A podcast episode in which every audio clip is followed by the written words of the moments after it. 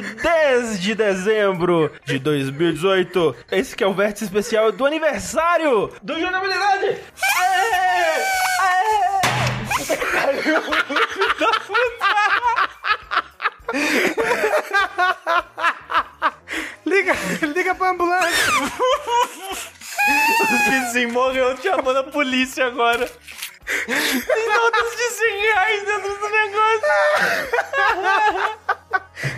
Bem que não caiu nada dentro da minha água. Não esperava que fosse ser tão barulhento.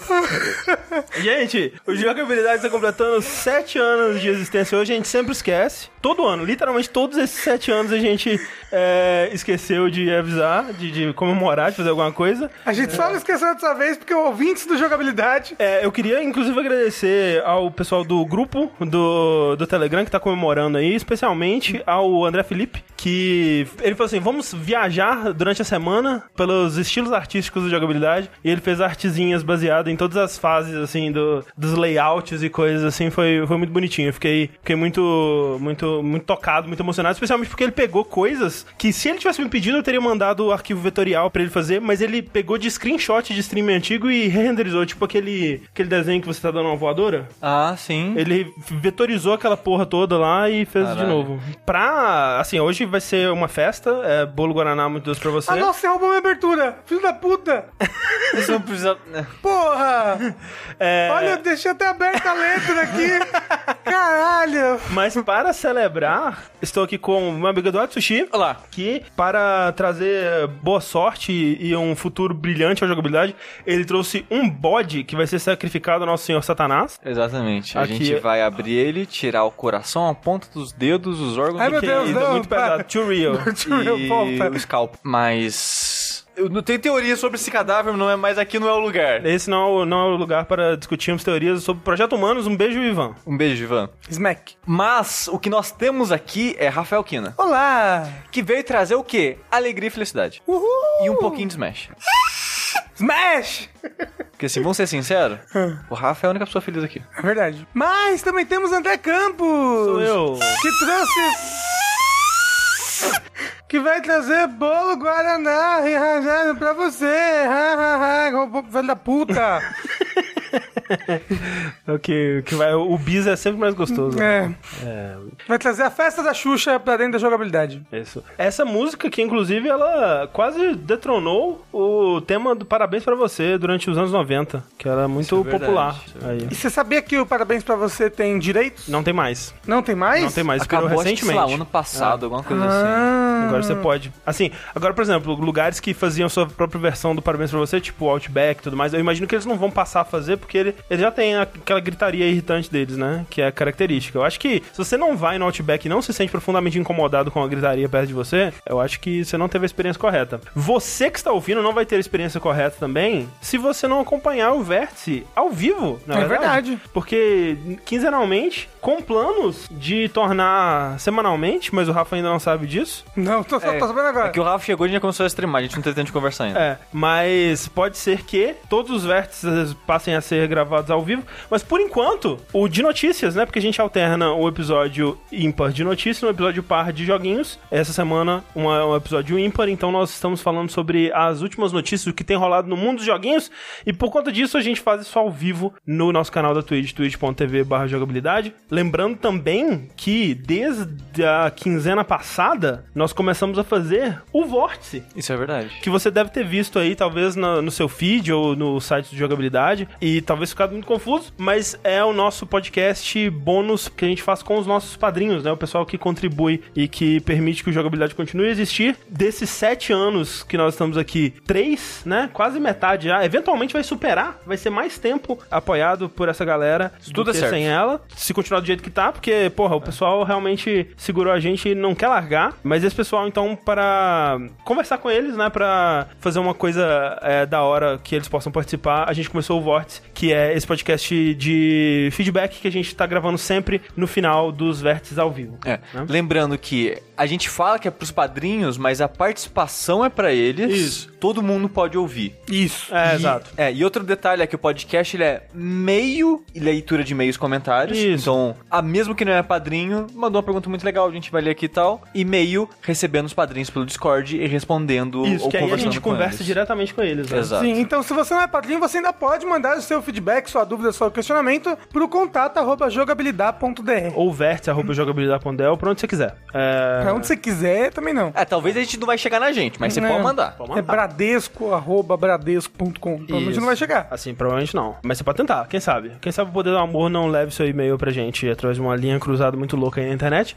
Não recomendaria. Eu não recomendaria também que a gente não falasse sobre as melhores notícias e coisas maravilhosas que rolaram no mundo dos joguinhos. Aí, joguinhos! Mas que dessa vez tem coisa pra caralho. Tem bastante coisa, porque aconteceu muita coisa, né? E sempre acontece no ritmo errado, né? Porque a gente acaba de gravar um podcast de notícias, acontecem todas as notícias, aí é, a gente passa uma semana falando do- dos jogos. Aí, olha só, essa semana lançou vários jogos, tem vários jogos novos aí na loja da Epic, que foi anunciado e já tá pronto pra jogar aí. Dito isso, eu vou E jogar. agora? Eu vou jogar só jogos de 1998 pra trás. Mentira, É. vai jogar Smash. É, jogo, lançou Smash e tudo mais. E a gente. Agora a gente tem que falar sobre notícias. Mas tudo bem, porque a gente usou essa semana pra ruminar as notícias. Mas verdade. assim, eu acho que foi bom porque as notícias elas foram crescendo e sendo desenvolvidas melhor É até verdade. agora. Isso é verdade. Porque uma das principais notícias é da Epic, que a gente vai falar em breve, e muita coisa foi é ficando mais clara, né, com o passar do tempo. Exatamente. Mas eu queria abrir então aqui pra fechar o assunto do The Game Awards, né? Porque Eita! a gente fez a, a cobertura, a gente assistiu ele lá ao vivo. Essa stream tá aqui no- na Twitch. É, eu não sei se já foi passado pro Jogabilidade TV, mas você pode acompanhar as nossas reações, né? O Rafa, infelizmente, não estava aqui porque ele estava muito ocupado. Não, porque o negócio começou 11h30 e terminou 3 da manhã. Mas não era nesse dia que você já não estava jogando Smash também, de madrugada? Também. Não, mas eu, fui- eu assisti o Game Award inteiro. Mas enquanto você jogava Smash? Não. Ah, não? Ok. Assisti, parei pra assistir. O Bruno dormiu no meio do Game Awards, que tava muito bom. Mas assim, eu Assim, achei muito bom. É, Tá- sim. tava muito bom, só teve um momento que ficou. Acho que, eu acho que foi a duração, né? Foi muito longo. É, é bizarro, porque eu geralmente sinto que esses programas de, de awards, né, de, de premiação e de... Até conferências de modo geral, geralmente tem um período assim que eles, eles vão em alguma parada e fica nela demais e dá um, um, né, uma perdida no ritmo assim, ou então é longo demais. Esse ano eu achei que foi uma duração bem ok, não me cansou e não teve... Foi umas 3 horas, vai? Assim, não, foi menos, foi menos. Foi, foi, Não. foi. Quando a, ge- a gente terminou o streaming, foi pro quarto, era quase 4 horas da manhã. Caraca, É, é, pra você ver como o tempo voa quando estamos nos divertindo. Então, porque mas talvez que vocês estavam juntos, assim, apesar de que eu tava, tava eu, o Bruno e o Júlio Deboni lá em casa, só que o Bruno dormiu, Sim. eu tava morrendo também. Ah. Assim, Foi, foi, foi dia de CCXP também, eu tava muito Ah, cansado. também. foi longo, mas eu não senti todo esse tempo. Pra uma parada que teve quase 4 horas, Nossa senhora. não, pareci, não pareceu ter durado tanto tempo assim. É, eu chutaria que foi tipo duas horas e meia no máximo. Então, foi umas 3 horas. É. Porque eu, eu acho que o Geoff Keighley tá conseguindo filtrar melhor como funciona esse programa e deixar Uhum. ele com um ritmo mais interessante. Porque antes tinha aquelas inserções de comerciais e de coisas, o, o robozinho da Gillette aparecia. É, tinha antigamente coisas tinha assim. uma parada assim, ah, celebridade, agora eu vou fazer uma graça com a celebridade, hahaha. É. Aí passava um minuto da Felicia Day sentando em, em, é, como é que chama? Cupcake. Aí era isso por E- 10 e- minutos. E esse ano teve comerciais, óbvio que ele tem que pagar as contas, mas não foi nada que incomodasse, né? Ah. não teve nada no palco, assim, sabe? Não teve o Mosco Cabeça de Leite. E assim, Tá errado. teve comerciais, que no caso são os jogos também, né? Que é, Sim. no fim das contas a gente... E o comercial de vape? É, você... Anti-vape. Anti- É, Anti-vape. eu, que, puta, é a cara do Corra, eu não vi a cara do. Corra. O cara ele não, ele tava vapando, mandando altos, É. altos clouds de vape. Altas nuvens Mas de como é- vape. Você faz vape? Você é uma desgraça pra sua família. Era o comercial. é muito louco. Você faz vape? Seria melhor se você estivesse fumando crack. Qual, qual é o seu próximo passo? Vai matar alguém pra veipar o cadáver dele?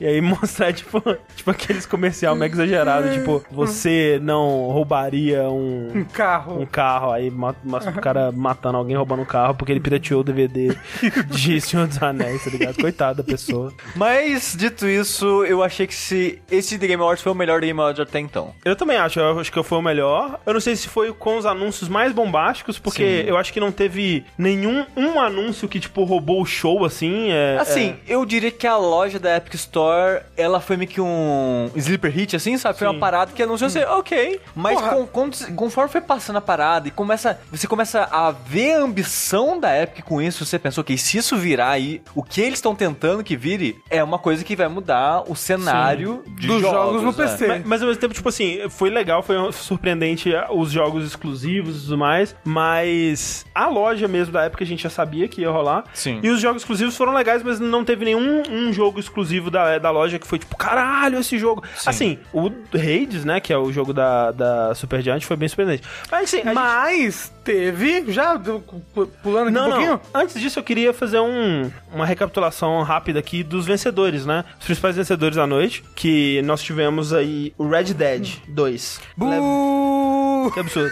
Levando performance, né? O Roger Clark, o ator que faz o, o Arthur. Música, som e narrativa. Levou quatro prêmios aí. Celeste foi muito legal porque levou dois, que levou Indies e o de Games for Impact. Que acho que Games for Impact não, não foi premiado no palco, então eles só subiram uma vez, mas foi muito legal ver o- a equipe. Acho que a equipe inteira reunida ali, né? Tinha Ele falou que faltou acho que duas é, pessoas. o- os três brasileiros lá, né? O Santo, a Amor e a Raid lá, tudo, tudo bonitinho assim. Foi muito da hora. Foi um, É. um dos melhores momentos aí. Apesar do Games for Change não ter sido anunciado no palco, né? Ele meio que falou por alto, né? No discurso que, tipo, ah, se, se esse jogo te ajudou de alguma maneira, isso foi graças a você, né? Que tá lutando por melhorar. foi um bom, foi um bom discurso, foi le- legal pra gente eh, do Brasil e tal, e, e legal o Celeste tendo reconhecimento, não só pelos prêmios que ganhou, né, que é bem legal, mas de ter concorrido na categoria de jogo do ano, e da Lena tá lá no, na orquestra, né, tocando junto Sim. com o pessoal, que foi muito da hora. Eu não sei se Celeste vai aparecer na nossa lista, eu não sei se o Rafa gostou muito de Celeste. É, eu acho legal, mas é legal. Pois é. Não é legal top 10 pra mim. Eu, eu, eu, eu preciso jogar pra saber se ele é um jogo do ano, na verdade, né? É, pelo Porque- menos na sua lista.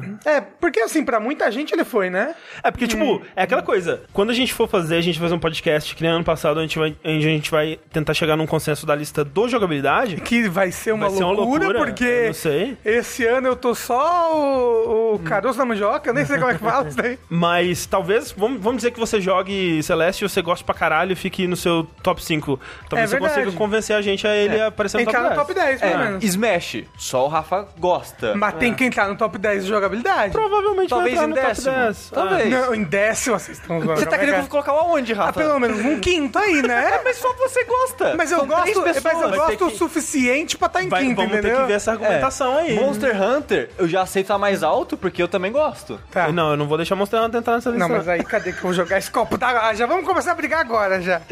Mas é, então eu quero ver isso aí, como é que vai ser. Outros jogos indies que receberam destaque. Dead Cells ganhou o melhor jogo de ação. Porra, esse tá no meu top do ano, com certeza. Into the Breach ganhou o melhor jogo de estratégia. É, eu não joguei, mas vocês, né, curtiram muito. É, The Messenger ganhou Debut, né? O, o primeiro, primeiro lançamento de um estúdio, né? De indie. De- Muito- Acho que é Debut que fala, não sei. Debut. E o Bradin ganhou, cara, que alegria. Ganhou a melhor direção de arte. Podia ter ganhado a parte de sonora também. Eu, eu, eu votaria por, pra ele O aí. Bradinho que o Rafa tem que jogar. É verdade, jogar. porque também, né? E Astrobot que a gente tem que fazer o Rafa jogar de uma maneira. Tem que jogar também. Astrobot também, Rafa. Tem que vir aqui, né? Tem É. que. Joga de férias. Outro momento legal foi o do jogador, é, melhor jogador, que foi o De Sonic Fox. esporte, né? Sim, É. foi da hora. O Sonic Ele Fox bem- tava perdidaço. Tava Tava, empolgadaço. tava muito louco. Mas foi, foi um discurso legal. Foi. Né, que ele, te- ele terminou falando: Ah, eu sou negro, eu sou gay e um furry, tudo que um republicano odeia. E a internet ficou puta, cara. Nossa, ficou muito. Nossa senhora. A internet ficou puta, eu não vi, eu só vi o pessoal achando legal. É, não, colo- a, a- Estão colocando a minha política bolha- no meu joguinho? E aí, né, God of War, que apesar de ter ganhado menos coisas isoladas, ele ganhou direção, ação e aventura e jogo do ano. Me Levou surpreendeu aí. bastante. Me Me surpreendeu, surpreendeu. também. Eu tava torcendo pra God of War. É. Mas eu super achava, tô torcendo, mas né, Red Dead vai ganhar, porque Red Dead já ganhou tudo aí. É, então, o Red Dead teve uma hora que ele foi ganhando um atrás do outro, né? E, É. e eu tava tipo, o que? Eu, eu fiquei surpreso, eu não esperava. Eu esperava que fosse acontecer o contrário, sabe? Que God of War fosse ganhar mais isolados e aí Red Dead fosse levar o jogo do ano. Hum, E foi o contrário, é. É, porque eu, eu acho, a, a minha opinião é que Red Dead, ele tem pontos muito fortes isoladamente, mas eu acho que é o todo dele que é o, o mais, mais da hora, então eu achei que ele fosse levar o, o jogo do ano. E Spider-Man não levou nada, coitado. Eu fiquei, fiquei com o Spider-Man. Devia ter Ah. levado, sei lá, melhor fantasia de aranha do jogo. Isso, se tivesse essa categoria, seria da hora. E você viu que o Bradinho também levou melhor tradução pra PTBR. Essa foi Isso é boa. verdade. Um bo- bom prêmio aí. Bom prêmio ganhou aí. Mas a gente assiste o Game Awards mesmo pra ver os anúncios, né, Rafa? É verdade. Verdade. Eu, por exemplo, tava vendo porque a Nintendo falou: olha, você que gosta de Smash, presta atenção no Game Awards. Tive que esperar três horas pra, pra sair pulando da minha cadeira, muito louco, gritando, Bruno acordando, festa na casa, vizinho reclamando. Mas sim, Tirando a roupa. isso. É, na ordem que tá aqui, apesar dessa ordem não ser a ordem que foi anunciado, vamos lá. Primeiro, Marvel Ultimate Alliance 3 exclusivo para Nintendo Switch.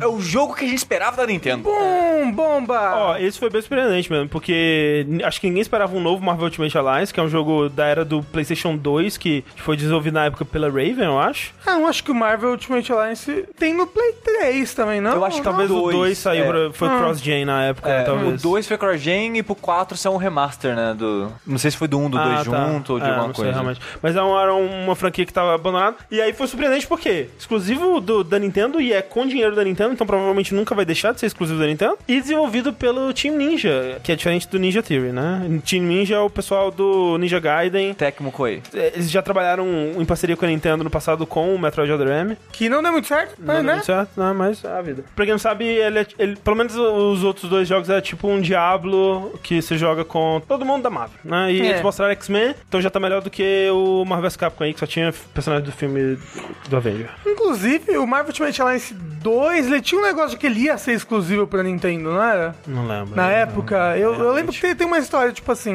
que até que, que ele ia ter a Samus de personagem jogável, e acabou não tendo porque que- quebrar a exclusividade. lembro Algo assim, talvez eu esteja muito louco. Talvez. Outro jogo, Far Cry New Dawn. Que esse aí já, ma- já mandou spoiler na cara do 5. Esse foi anunciado antes, né? Eu acho que ele vazou antes. Acho Ou- que vazou. É, mas aí ele, foi, ele vazou antes, aí a Ubisoft aproveitou pra, uh, É. Far Cry, já, que eu lembro que já tinha bastante detalhe dele antes do, da Game Awards. O negócio dele é que sempre que eles fazem um Far Cry numerado, depois vem um spin-off, né? É. feito na mesma... Uma respirada Na mesma ali. base, né? No 3 teve o Blood Dragon, no 4 teve o Primal e É. agora no 5 Vai o ter esse New Dawn. New Dawn. Mas parece que eles foram crescendo em ambição desses projetos, porque o Blood, Blood Dragon, Dragon? ele era mais simples mesmo, você vê que realmente era um DLC ali e tal. O Prime já tentaram vender como um jogo completo, né? É, então, eu acho que Ele o era um Primal... jogo completo é, o já. Primal, ele foi o mais ambicioso. Porque agora eles voltaram por quê? Porque o Primal, ele é, ele é um jogo totalmente novo, né? É, Assim, Mecanicamente, ele tem umas coisas Ah, não, mas... diferentes. É, o mapa é totalmente diferente e tudo mais. Por exemplo, esse do... mas, dos- mas a geografia era a mesma, né? Só virou, lembra disso? É, teve isso, né? Mas assim, vegetação mudou bastante, essas É. coisas todas. E você era um homem da caverna. É, esse, diferente. assim, esse é, é- é, né, vai, vai, é, vai parecer Rage 2. mapa e vai ser um pós-apocalipse colorido que nem Rage 2, exatamente. Então, é, eu não sei, isso- eu não sei, Não, não, tenho Far gasto pra Cry, é, Far mas Cry, é. Acho que tinha que ser uma coisa muito diferente e o fato de que... Tinha que ser no espaço. ah, e vai outro trailer, aí tem ah, uns psicopatas, uns vilão que vai ser... agora é duas vai falar moças. pra você na sua cara, e aí, ai, que, que saco. Mas, ah, mas aí apareceu uma pessoa misteriosa no trailer. Teve? Não sei. Teve, teve uma pessoa Não, é é o misteriosa. vilão, assim. não, é o vilão do 5. Ah, É é, no, ele. no final aparece o Joseph. É porque eu tava pensando nisso, porque assim, eles já mandaram spoiler, então foda-se, né? No final do 5. Eita, O trailer é o spoiler. É, porque assim, o 5 inteiro é, tem essa, essa, esse culto que fala assim: ah, o fim do mundo tá chegando, Deus vai salvar, vem com nós, né? E tal. E é uns bando de, de racista Muito é, louco. religioso muito louco. Eis que no final do jogo, realmente o fim do mundo tava chegando, as bombas atômicas caem tudo, e o final do jogo é você no, no jeep com ele, fugindo do apocalipse, né? A explosão caindo, tudo. Você tudo com o vilão? fogo. Com você e o vilão num, num carro. Tipo assim, tem outras pessoas, as pessoas vão morrendo, e aí só sobra vocês dois, e o, tipo, tudo, tudo pegando fogo em volta, muito louco. É, é bem da hora a cena. Tem uma justificativa pros dois estarem juntos? Você tá acabando o Você mundo, tava né? levando, você captura ele, você tava levando Ah, ele tá. pra, como prisioneiro, você finalmente pega ele. E aí vocês vão pra um, um dos vários bunkers que esses malucos tinham né, construído pra sobreviver ao fim do mundo. Aí você entra lá no bunker com ele e acaba o jogo, vocês dois juntinhos. É, aí o, o troféu de encerramento é tipo, para sempre juntos, alguma coisa assim. E aí eu tava me perguntando, tipo, pra já ter acabado os efeitos da radiação e já ter crescido roupas de novo. Ó, roupa. E ter, e ter crescido plantas de novo e, e, né, tá colorido e pessoa, uma nova civilização, por mais primitiva que fosse, eu, eu realmente achei que seria muito tempo depois, né? Mas, se vai ver que é um aparece- robô. É, ou então ele. A radiação transformou ele num imortal. Ou ele era Deus. Talvez talvez ele era Deus. É. Ou só passou, tipo, sabe, 15 anos. 15, ah, 15 Assim, você anos. sabe que, né? Não. Seria meio forçado. É, né? tem que. A radiação tem que passar. Seria Você já, bastante. você já acompanhou? Você já acompanhou aquele Twitter do, de Chernobyl? Não. Que mostra, tem um Twitter que mostra o quanto Chernobyl tá seguro. Aí. Chernobyl está Mas será, 10,9998% 100% seguro. Mas será que Chernobyl não é pior que uma bomba atômica? Por quê? Porque foi o vazamento da, da usina toda, né? Não sei se tem alguma. Muito concentrado lá. É. É. porque eu também não sei se a bomba caiu, o quão longe ela caiu do lugar que você tá também. Não sei. Enfim. Nunca É, saberemos. Nunca saberemos. O que mais, Rafa? Tivemos também Ancestors, The Humankind Odyssey. Novo jogo do, do cara do Assassin's Creed, né? Sim, o Patrice Desilets, que é o... é o- Ele é basicamente o criador da franquia Assassin's Creed, né? O criador... ah, o, o criativo por trás da franquia Assassin's Creed. Trabalhou no 1, no 2, no começo do 3. Aí, naquela época, ele, ele saiu da Ubisoft por diferenças criativas. E aí teve toda aquela história que ele foi pra THQ Montreal fazer o jogo dele, que seria tipo um Assassin's Creed em Amsterdã, que era 1666 Amsterdã, alguma coisa assim. Aí a THQ faliu, a Ubisoft comprou a THQ Montreal e demitiu ele. Então ele foi demitido pela Ubisoft duas vezes. Quer dizer, da primeira vez ele se demitiu. Mas, e aí cancelaram o jogo dele. E aí ele fundou o estúdio dele, que é a Panache Digital, alguma coisa assim. E aí ele tá desde, acho que 2015, alguma coisa assim, trabalhando no, nesse Assassin's Creed de macaco. Assassin's Creed Macaco. Eu não sabia o que esperar. Eu achei da hora o gameplay do macaco no galho, mas eu não sei o que, que vai ser o jogo. Eu ainda sabe? não sei o que esperar, na real, É. sabe? Porque eu sei, tem macacos, tem passagem de tempo e você escala igual Assassin's Creed as árvores. Mas fora isso, não Eu sei não sei, não. não sei como é que vai ser a estrutura, se vai ser É. um jogo tipo survival. É porque a ideia do jogo é você viver toda essa era dos primatas que precederam os seres humanos agora. Sim, a- tipo milhões de anos atrás. Exato, até a virada, né, do elo perdido lá e tal. Isso, é, até a Li- Lisa, como é que chama? Lu- Lúcia? Eu não sei. Eu não- Enfim, não sei. é a, a a mulher mais antiga aqui, né? Encontrada. É. Eu não sei como é que se dá essa passagem de tempo. Será que são capítulos no jogo? Muda alguma coisa? Eu não sei. Porra. É, pode ser. Você cria seu macaco lá com seis braços, três pernas. Aí você sai andando cantando pras tribos. É Lucy, é isso aí. Por isso que o filme Lucy chama Lucy? Eu Talvez. Ok. Ou porque só a Lucifer mesmo pra ter dirigido aquele filme bosta. Ah, mas eu, eu quero ver o que, que vai sair daí. É uma equipe pequena, tipo 30 pessoas. Então, assim, não, né, não vai ser AAA. Mas tem dinheiro da, da 2K. A 2K vai publicar. Então, vamos ver. Vamos ver, eu tô curioso. É. Com aquele braço mais independente dela, né? Isso. Que anunciaram outro jogo aí. É qual? Já quebrando a hora. Ah. O ó, Outer Wilds. Ah, é verdade, é. Que é o jogo da, da, da Obsidian, né? Isso, que é, ele é o Fallout que não é o Fallout. Ah, Outer Worlds. Isso, Outer Ah, Wilds. Outer Wilds é outra. É. É. Sempre confundo também. Sim. Que, que, que parece que é um Fallout que veio pra chutar a cara da Bethesda. É isso daí. Pra quem não sabe, a Obsidian, que é né, o estúdio que tá fazendo esse jogo, ele é formado de alguns desenvolvedores que estavam presentes no Fallout 1, 2, no Fallout New Vegas. Isso. Tem muitos ex-membros daquele, daquele estúdio Black Isle, que é um estúdio também que fazia muito RPG na época. Jogos muito elogiados, mas muito quebrados, tipo o Fallout atual. E Alpha Protocol. Mas o que eu queria dizer é, é um estúdio que tem um pedigree muito grande já nesse tipo de jogo e tem histórico de trabalhar com Fallout especificamente, né? Então, eles conseguiram o financiamento aí da 2K, eu não sei o quanto, porque não é diretamente da 2K, né? Daquele Isso. desse braço independente lá que eu esqueci o nome Eu sempre esqueço também. agora.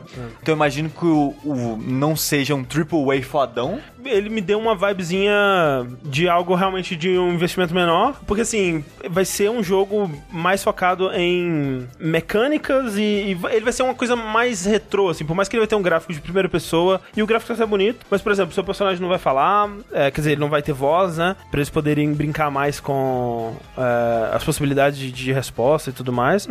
Mas sim, realmente tá bem Fallout, né, que eles já falaram que vai ter o sistema de combate vai ser algo parecido com VATS, que você vai paralisar a cena pra, pra poder mirar. O que eles estavam contando da, da história é que tem essas mega corporações, né, com essa estética meio Bioshock, assim, né, de, de, de um futuro do passado, né, que é futurístico, mas ao mesmo tempo é baseado em estética, tipo, dos anos 40, alguma coisa assim, não sei. Nunca sei qual deck, eu sempre falo uma, eu sempre falo uma deck da, que é um número menor, Eu, eu diria que é 50, mas. não sei. anos, anos 40, 50, 60, 70, É. é isso aí? Ah, eu acho que é entre guerras, né? Talvez, é, Não, não, entre guerras É- é, é ruim, pós- é né? pós-Segunda Guerra. É pós-segunda guerra, é. é isso aí.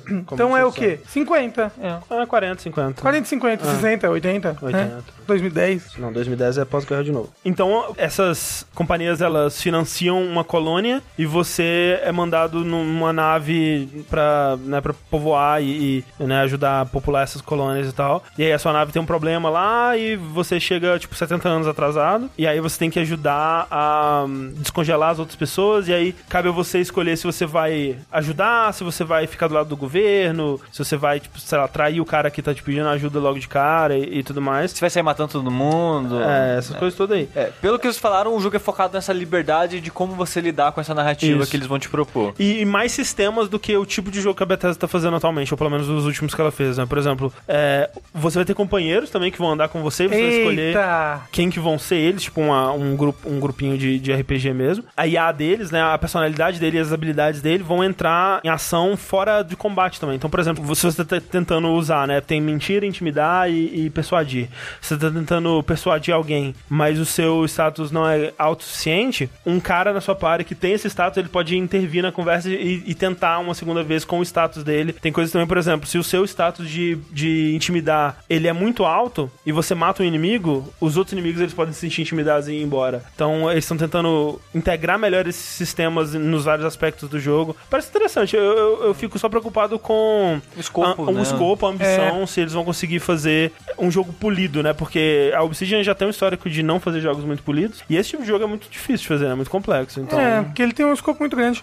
O Tchelio Doro falou que você pode fazer, se fazer de burro também. Se for verdade, parece legal. Uma outra ideia que eles estavam falando na entrevista que eu li, acho que na Polygon com, com o pessoal, era uma, uma parada de falhas, tipo RPG, que quando você vai montar sua ficha, você tem que escolher, tipo, um- uma falha do seu personagem, um medo ou alguma coisa assim. E, exemplos que, o exemplo que eles deram é, tipo, você passou muito tempo numa dungeon que é só robô, então você ficou lutando contra robôs o tempo todo. Quando o jogo detecta isso, ele pode te propor assim, ó, você pode aceitar, é, assumir essa falha pro seu personagem, que é, você vai ter robofobia. Então toda vez que você vê um robô, vai te dar uma coisa, um status negativo no seu personagem, você não vai lutar tão bem contra eles, porque você tem medo de robôs, você desenvolveu um medo horrível de robôs. Mas se você aceitar, você ganha um perk. Então você troca uma coisa negativa por uma positiva que você vai escolher. E essas coisas vão ser é, aplicadas dinamicamente, dependendo da- do jeito que você jogar e tal. É bem legal, cara. Darkest Dungeon, que chama. É isso aí. Robofobia. Só a estética que eu não sei, cara. Essa estética Bioshock, eu, eu, eu não sei. Eu gosto. Eu acho que já deu pra mim. Não, mas pra é- mim não, mas- não, mas, mas- não mas tá ele- igual o suficiente. É, e, não, e eles estão tentando pescar ah, esse, esse público aí que tá órfão, que tá chorando na internet. É que essa coisa do Fallout também, a estética toda do Fallout, que é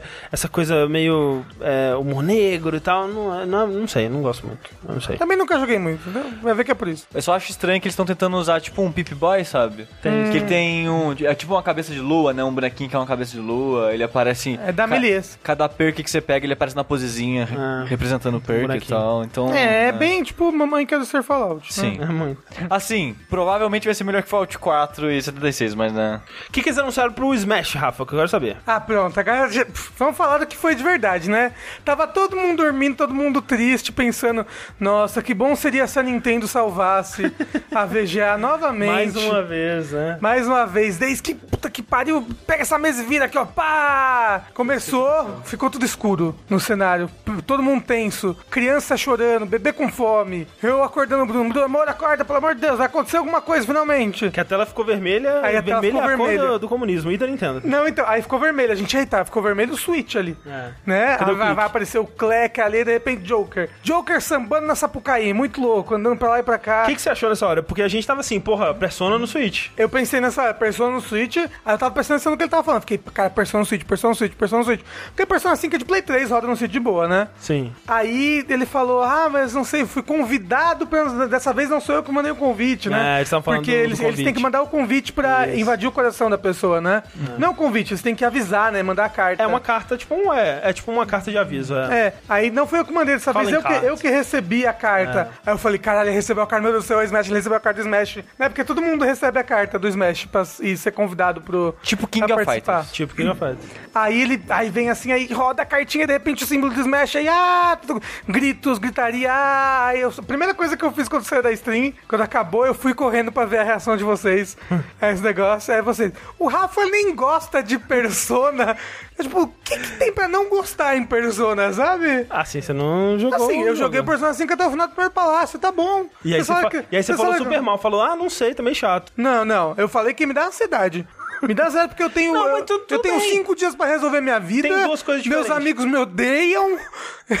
Mas tem duas coisas diferentes aí, Rafa. Mas eu, Tem- eu, eu gostei muito da luta e do estilo. É, então, você pode achar o personagem legal e o jogo nem tanto também, de boa. Não, não, eu gostei muito do jogo. Eu sou o personagem principal que eu. eh, Né, ele, é- ele é um personagem vazio, eu queria. Como ele é um personagem branco, né? Um um protagonista silencioso. Ele é um Link. Eu queria ter mais, mais prioridade, eu queria ter mais. Como é que eu posso falar? Mais liberdade nas escolhas que ele faz. Olha só, eu queria dizer que o Persona 5 ainda faz isso melhor que o 3 e o 4, porque ele tem um pouquinho mais de personalidade.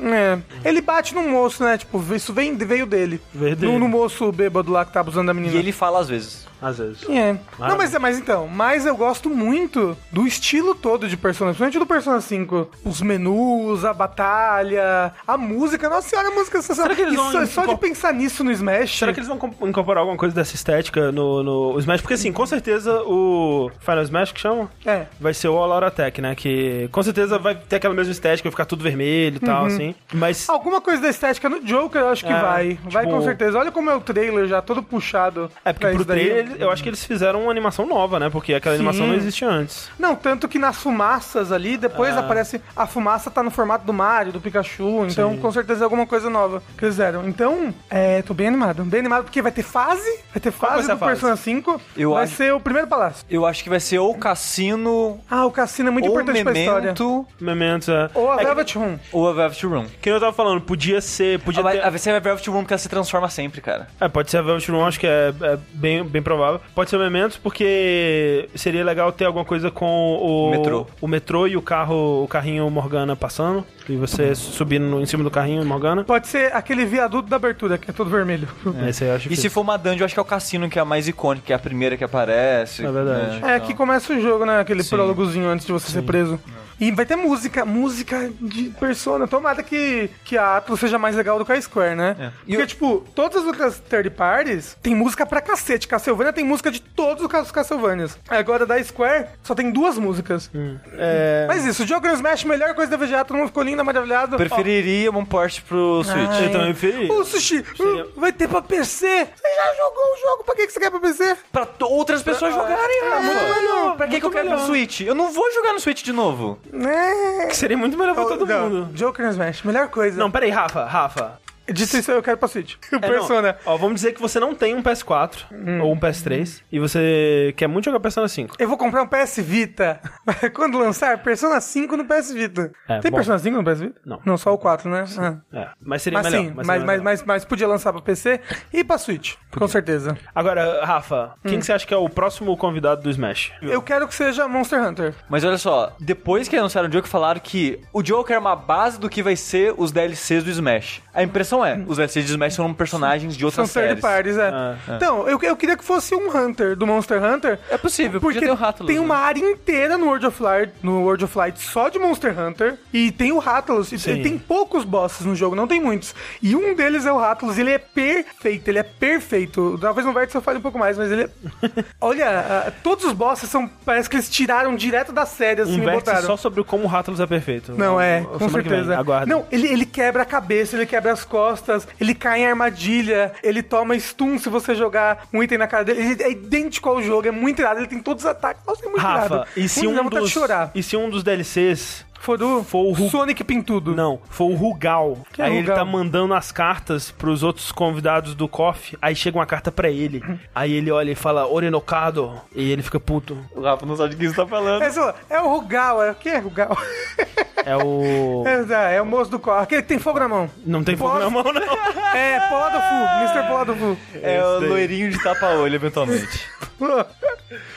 Tá ótimo, Rafa. Tá. É, mas só, eu vou dizer, a coisa que mais me empolgou, de assim, de coisa que eu quero muito jogar logo, é, acho que foi o. O Mortal Kombat. Mortal Kombat 11. é, foi só CG, Mas assim, foi uma CG demorada, né? Inclusive, não. mas foi, foi- eu gostei. Foi, legal, foi, um bom foi. trailer de CG.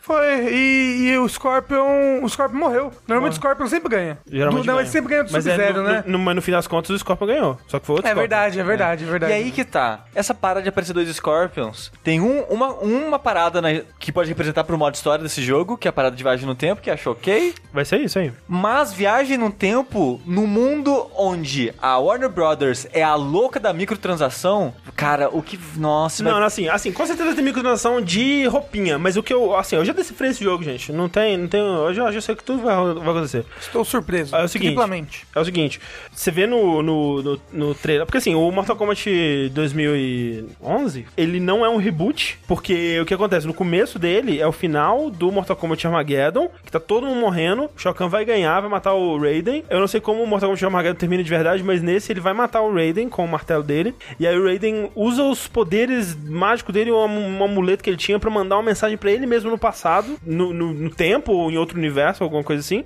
pra avisar pra ele, tipo, que a gente vai perder, tem que fazer alguma porra aí. E aí, Mortal Kombat 9, eh, a gente revivendo os eventos do Mortal Kombat 1, 2 e 3, o Ultimate, provavelmente também, é recontados com algumas coisas mudando aqui e ali e tal. Por É, causa dessa interferência dessa aí. interferência do Raiden. né? E é maravilhoso. É maravilhoso, Sim, sim, excelente. é muito legal Eu amo, amo demais a história do Mortal Kombat 9. Não rejoguei, talvez seja uma bosta hoje em dia, talvez. mas na época foi muito legal. E o último boss era muito difícil. Que- Possível é, de passar. Exatamente. Aí, o 10, o X, o Mortal Kombat X, ele é mais ou menos também, as coisas vão ficando cada vez mais diferentes né, à medida que elas vão sendo afetadas, mas ele é mais ou menos recontando a história do Mortal Kombat 4, né? Que tem o Shinnok, tem o Quan Chi, aquela galera toda. Quatro e adjacentes, né? Que teve alguns spin-offs na época. Eu acho É. que ele coloca um pouquinho deles Provavelmente também. do, do Mythology, essas coisas, do o que aconteceu em volta ali do- na época do quadro. Com a diferença que, né, porra, agora o Johnny Cage sobreviveu, então ele tem, tem a filha dele lá, o, o, Jax também tá vivo, então tem a filha, a, a filha dele, essa coisa toda. Esse novo, então, ele provavelmente vai pegar é, o A que trilogia do a- PS2, Exato, né? que é o, o Deadly Alliance, o Deception e o Armageddon, né? Eu não sei muito da história desses três. Eu sei, eu lembro que eles, eles tinham um modo arcade normal e um modo versus e tal, mas acho que em todos eles também tinha um modo campanha, que é, você jogava com um outro personagem, assim, que tipo, em um deles era um tal de Shujinko, que era um cara que, que na, no tempo presente ele é um velho, mas você joga com ele jovem, e é engraçado porque Shujinko significa protagonista, então é muito luminoso assim. E eu acho que no Armageddon tinha um outro cara que se jogava também, que ele, eles tentaram fazer ele ser um novo protagonista, mas não deu muito certo, enfim. A parada é, no Deception, eu acho, o Liu Kang morre. Isso. E ele volta como zumbi no outro jogo, e tem umas paradas muito loucas na No, história. no Armageddon ele volta como zumbi porque no Armageddon tinha que ter todo mundo. Então eles deram um jeito de ressuscitar uma galera É. e tal. Aí nisso, o Raiden, acontece o que com ele? Ele fica fica, louco. putaço. Fica muito puto. E nesse trailer do Mortal Kombat 11 é o Raiden putaço. Então a gente já assumiu, ok, o Liu Kang morreu. Se o Liu Kang morreu e eles estão nessa vibe de recontar histórias, provavelmente vão recontar essa trilogia agora. É, só que aí tem o lance da viagem no tempo, né? Que nessa história tá um pouco diferente, as coisas vão acontecer de forma diferente. E até o final do trailer aqui do, do 11 que mostra, mostra uma personagem que a gente não conhece, que provavelmente é uma deusa também, né? Um tipo, tipo Raiden é. Ou maluca. Uma feiticeira, talvez, quem sabe? Ela é demais. Ela é, com certeza é demais, porque quando ela toca na aquela ampulheta dela, Me estremece inteira. entremece É isso mesmo. e sobe, a O a pênis. velhinha sobe, né? Pra, em vez de, de descer, então tá voltando. O que vai acontecer? A estrutura desse jogo vai ser assim: que nem no Mortal Kombat 11, ou no Mortal Kombat X, você tinha cada personagem tinha três variações, né? Que era ele em estilos diferentes, a- o visual dele mudava um pouquinho diferente. Era confuso, eu ficava bastante bem confuso. Nesse, pra poder ter mais personagens, mas manter mais ou menos isso, cada personagem vai ter duas variações, que vai ser ele da timeline normal e ele de outra timeline.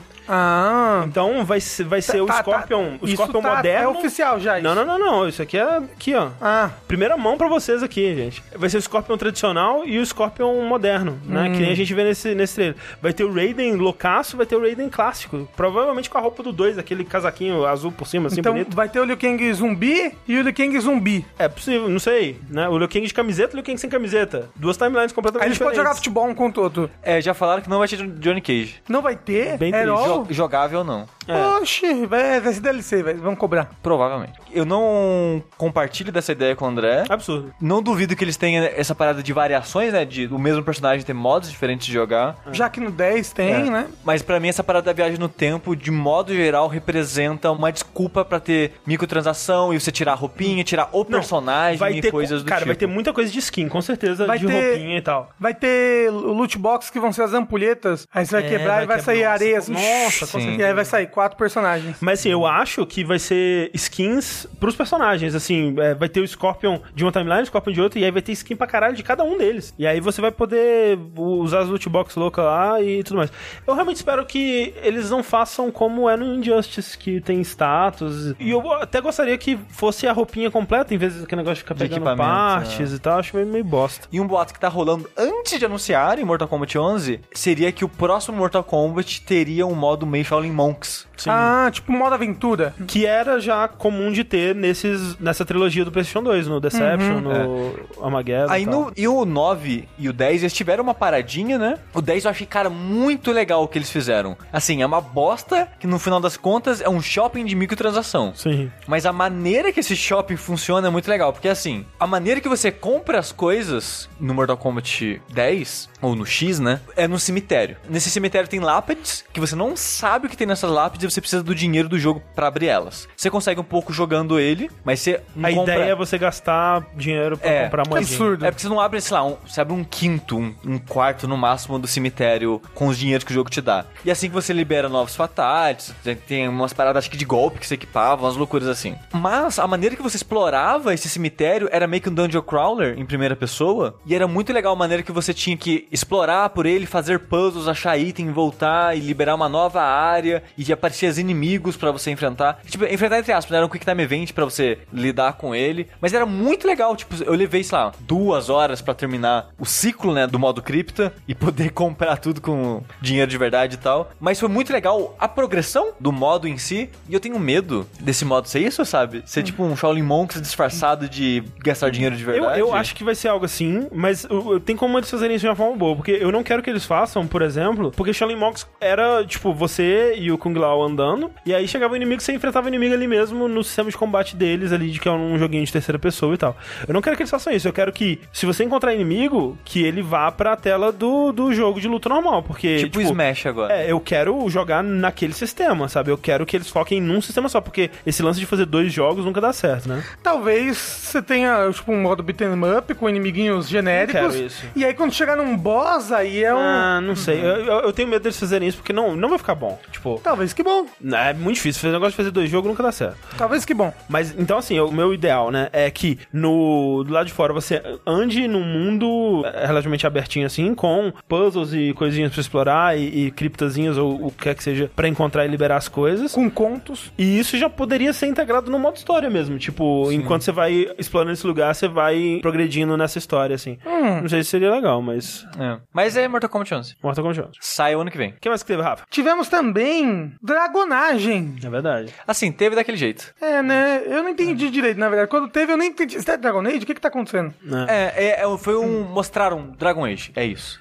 É, tipo, eles, ele, é uma coisa do Solas, né, aquilo. Que, tipo, é uma, fase, uma frase dele que eles tiraram, não é nem nova, né, não foi nem gravada, né, pra, Outro pra áudio. isso. Eles pegaram uma- um áudio dele do, do Inquisition, acho que de um DLC do Inquisition, e uma arte 2D. Então, tipo, cara, eles começaram a fazer naquela noite. Eles- Sim. naquela noite eles fizeram aquela parada, a parada tá muito cedo ainda, com certeza. E, e é muito louco porque meio que já falaram abertamente sobre isso, que o jogo ele foi rebutado, né, o desenvolvimento deles, descartaram o que estava sendo feito e começaram do zero. Eu não sei o quanto isso tá certo, mas parece que o, o- acho que foi o Brad no Jet Bomb comentou que cancelaram porque o que eles estavam fazendo com o Dragon Age era basicamente Anthem. Aí eles já, opa, tá saindo Anthem, e não sei o que lá o que. É, seria bizarro e eles terem dois é, Destiny Games as Service, assim, né?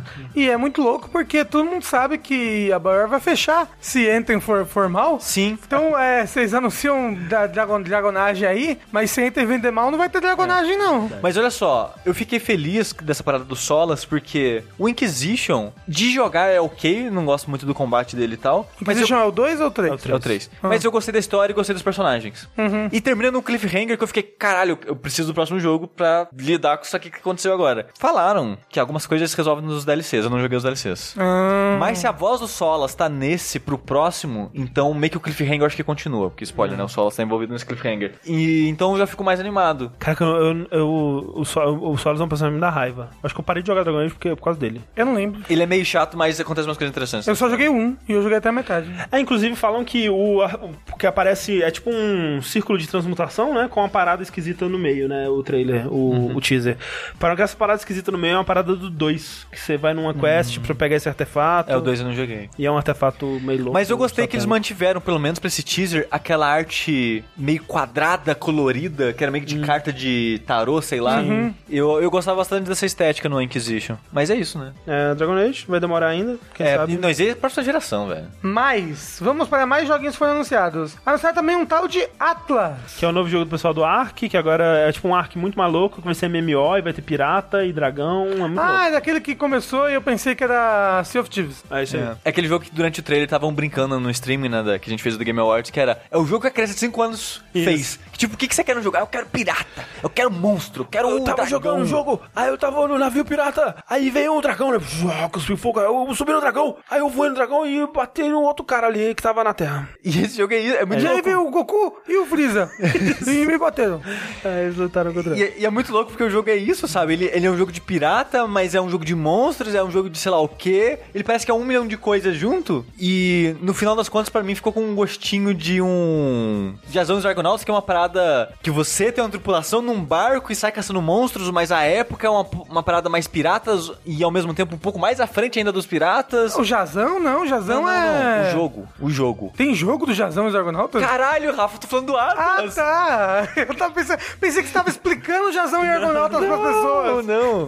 Tô explicando esse jogo Ah, com a tá. temática, como se fosse, né, então. Entendi. Mas assim, vai ser bom, não sei, que é MMO. É completamente MMO? Não, não, é que tá, porque eles falaram, é um MMO, Survival, não sei que lá o que, RPG. É um milhão É de porque, coisas. não, é porque ele vai ser tipo Ark, só que o Ark ele é de servidor, né? Ele tem um número relativamente baixo de pessoas no mesmo servidor, né? Esse vai ser tipo Ark, só que MMO, vai ser, né, milhares de pessoas. E... Milhares. E por último teve o, o Hades, né? Que é o novo jogo da Supergiant. É o pessoal... Aquele marca Tsuko. Isso, que é o pessoal do Bastion, do Transistor, do. Como é que chamou? Pyre. E que tá em Early Access exclusivo na loja da, da Epic, né? Só que a gente provavelmente vai falar mais sobre ele num vértice de jogos mesmo, ou alguma coisa assim. No ano que vem, quando sair, quem sabe. Quem sabe?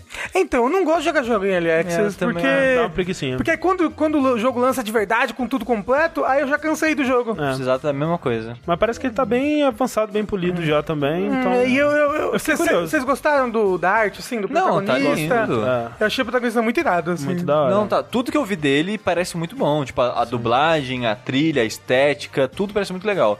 Vocês ficaram tristes dele ser Roguelike. roguelike? Eu fiquei. um pouco. Fiquei. Vocês queriam que ele, fosse, que ele fosse no estilo de Bastion, assim? Assim, Eu queria que fosse uma parada diferente, porque a Supergiant Games, eu não amo todos os jogos que ela faz, mas eu admiro que ela sempre faz algo diferente. Mas aí que tá, ela precisa de dinheiro, senão ela vai falir, né? Exatamente. Sim, sim. Então, eu, eu tenho certeza que eles fizeram esse jogo agora nesse jeito porque ele é mais safe, sabe? É, o Pyre não deu tão certo. Então, é, eles fizeram uma coisa mais. que vai dar um dinheiro mais rápido, né? Não tô dizendo que o jogo é ruim por conta disso. Ao que eu ouço falar por aí, o jogo é ótimo, talvez o melhor jogo deles até hoje. Pyre? O, a- o Hades. Ou Hades. Redes. Ah, tá. É, Re- Redes. Ou Hades, caso não tenha ficado claro, é o né, submundo, mitologia grega, essas Essa coisa. coisas. Mas você é o Hades? Não, Não, você é o filho dele. Você é Isso. o filho do Hades. Mas assim, o que eu queria mesmo que, eles, que a Supergiant fizesse era um jogo bem diferente do que eles estão fazendo. Tipo, todos os jogos dele foi essa essa visão de cima, né? Mas eles não são essa arte deles e tal. muito grandes também, né? Muito Não. Não. Mas dá pra fazer outro tipo de jogo, eu acho. Dá pra fazer uma visão de lado? Não que eles tenham feito o mesmo tipo de jogo, mas eu queria ver eles saindo mais assim. Da, Mas o negócio é que eles queriam. Eles precisavam, acho, fazer um early access pra continuar existindo, sabe? A gente É. precisa de dinheiro agora, não daqui dois anos. Isso. Décimo terceiro tá chegando. Chegar. Mas, mudando de assunto, mas não muito, outra grande coisa que aconteceu semana passada, algo que a gente já falou algumas vezes durante esse podcast, foi a Epic Games Store. Sim. Que ela anunciou. É que assim, é uma parada muito louca. Porque meio que a indústria, ela meio que tava, girou em torno disso por um bom tempo. Eu acho que o Geoff Keighley, ele fez todo um discurso, né? Que o subtítulo do The Game Awards esse ano é que é Words Will Change, né? Mundos irão mudar e tal. E eu tenho certeza que ele pensou nisso com a loja, sabe? É possível. E até a Steam, ela teve seu próprio Steam Spy, seu próprio espião. É. Porque, tipo, um dia antes da Epic anunciar a loja, Foi alguns dias antes, porque foi na sexta que a, que Steam lançou é, essa parada. foi, foi, tipo muito pouco tempo Muito antes. pouco tempo antes, é. A Steam anunciou que ela iria mudar a porcentagem é, que ela cobra de vendas de jogos. É, a proporção de, de, de- entre o desenvolvedor e a Steam do lucro do jogo, É, mas ela iria fazer essa mudança em estágios de acordo com o número de vendas. É porque assim, antigamente, gente, jogo você ia na loja pra comprar, né? Você comprava uma caixinha. O pessoal aí não lembra um- mais, tem que um- explicar hoje em um dia. cartucho ou um CD, né? Mentira, Um você não ia na loja, não. Você alugava É, no máximo, no assim, máximo. porque era muito caro. E nunca- provavelmente era pirata, não Ele ia no camelô e pegava 3 por 10. Mas se você era uma criança dos Estados Unidos ou num país que tinha jogos a preços que eram Comedidos. possíveis de se pagar, você comprava um jogo, ele custava tipo 50, 60 dólares, né? Na época do, do 16 bits era mais variado, você tinha jogo de 40, é, né? No caso, é, hoje em dia voltou a ser mais variado, mas teve uma época que tudo era 60, mas antigamente. Enfim, É porque hoje em dia a gente tem indie. Nessa época, a proporção, né, de quem ficava com qual quantia era bem mais dividida. Tinha 25% da loja, mas tinha mais tipo uns 15, 20 aí, que era o custo de produção da parada, né, do, de- do disco, da capa, da- das porra toda. E tinha um outro valor ainda que era pra você devolver o inventário que não vendia, né, porque nem tudo vende, às vezes você tem que devolver e você gasta um dinheiro com isso, né. Então, acabava que era próximo de 40, 50% desse dinheiro que não voltava pro Estúdio pro, mesmo. pro estúdio mesmo, né? Então, quando surgiu o Steam e lojas digitais, eles ofereceram uma porcentagem que era bem melhor, né? Que era 30% pra loja, 70% pro desenvolvedor. E não, tinha, não tem que devolver nada, não tem que imprimir nada, é, né? não tem que prensar disco nem porra nenhuma. Então, era bem mais da hora, né? E isso se tornou um padrão, né? Tipo, todas as lojas, né? A loja do, do PlayStation, a loja do Xbox, a Steam, a Apple Store, a Google Play, a porra toda, é tudo esse padrão de 30, 70, né? Só que aí, de um tempo pra cá, especialmente no, no, no Steam, esse valor começou a ser mais questionado, assim, né? Porque o Steam, ele tá automatizando tudo, né? Tipo, eles não estão oferecendo muita coisa além da plataforma e do- dos serviços que vem com a plataforma, né? A impressão que eu tenho é que hoje em dia essa porcentagem é de cobrar o número de usuários. É. Olha só, a gente tem. A gente é a maior loja, né? é, e a gente tem 15 A gente trilhões é praticamente de a pessoas, única, né, É. loja. A gente tem 15 trilhões de pessoas olhando a nossa página aqui, nossa loja, e vai que ela olha pro seu jogo e compra, sabe? É, e ela também Isso. é a loja com mais funcionalidades, né? Ela tem muita coisa pra oferecer. Tipo, ela tem os fóruns, ela tem o- a comunidade, né? Ela Notas. tem de como você fazer live a partir da Steam, você tem como é, Fazer multiplayer o, a partir da Steam. o review, você tem bastante coisa, né? Tipo, o... Como é que chama? Aquele Big Picture, né? O suporte pra, pro, pros controles, com porra toda louca lá, com, com presença de comunidade, é, suporte pra Linux e tal. Tipo, ela é a loja mais versátil nesse sentido, é a, é a loja que tem mais estrutura, né? Então, mas fora isso, né? Os desenvolvedores, eles estavam se sentindo, especialmente, e isso é uma coisa que eles demonstram aqui, é que existe um Steam pra caso você seja bem sucedido, e um Steam caso você seja um desenvolvedor pequeno começando, ou que não teve nenhum grande sucesso e tal. Porque pra esses menores, parece que é aleatório se o Steam vai te colocar em destaque, ou vai dar alguma, alguma visibilidade pro seu jogo. Tá falando do Steam ou do YouTube? É, né?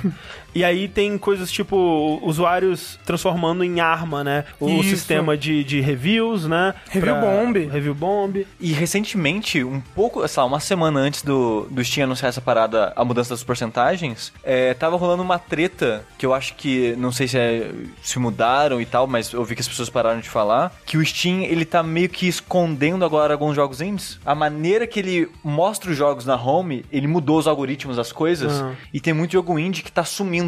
Caraca. Ele tá jogando pra, pro fundo e jogando AAA pra cima. É. Aí um cara, foi acho que alguns desenvolvedores mostraram gráficos de venda e cara, do dia pra noite, zero as Caraca. vendas dos, dos jogos. É É porque. porque ele começou a jogar pra debaixo do tapete o indie, né? Sim. É porque é tanta coisa, né? Tanto jogo que você depende de um sistema de, de descoberta, né? De, de desses jogos serem evidenciados de alguma forma, né? E, e o Steam não tem, assim, a, a percepção, pelo menos, talvez eles estejam trabalhando e realmente seja uma coisa muito difícil. Eu imagino que seja uma coisa muito difícil, mas a percepção é que eles não estão trabalhando pra melhorar isso, sabe? Na verdade, eles estão automatizando mais as paradas e deixando mais e mais na mão da comunidade. E o pessoal fica meio, porra, por que, que eu tô dando esses 30%, sabe? Pra uma loja que tá cagando pra mim, tipo, não tem quase nenhum suporte pro desenvolvedor pequeno, né? Antigamente, você tinha um contato dentro do Steam que te ajudava, sabe? Ah, eu quero fazer uma, uma promoção, né? Eu quero dar um desconto super legal no meu jogo. Aí, porra, você ganha um slot na front page, você faz. Hoje em dia não tem mais isso, cara. Tipo, você participa das promoções de Summer Sale do Steam quando tem, e, e,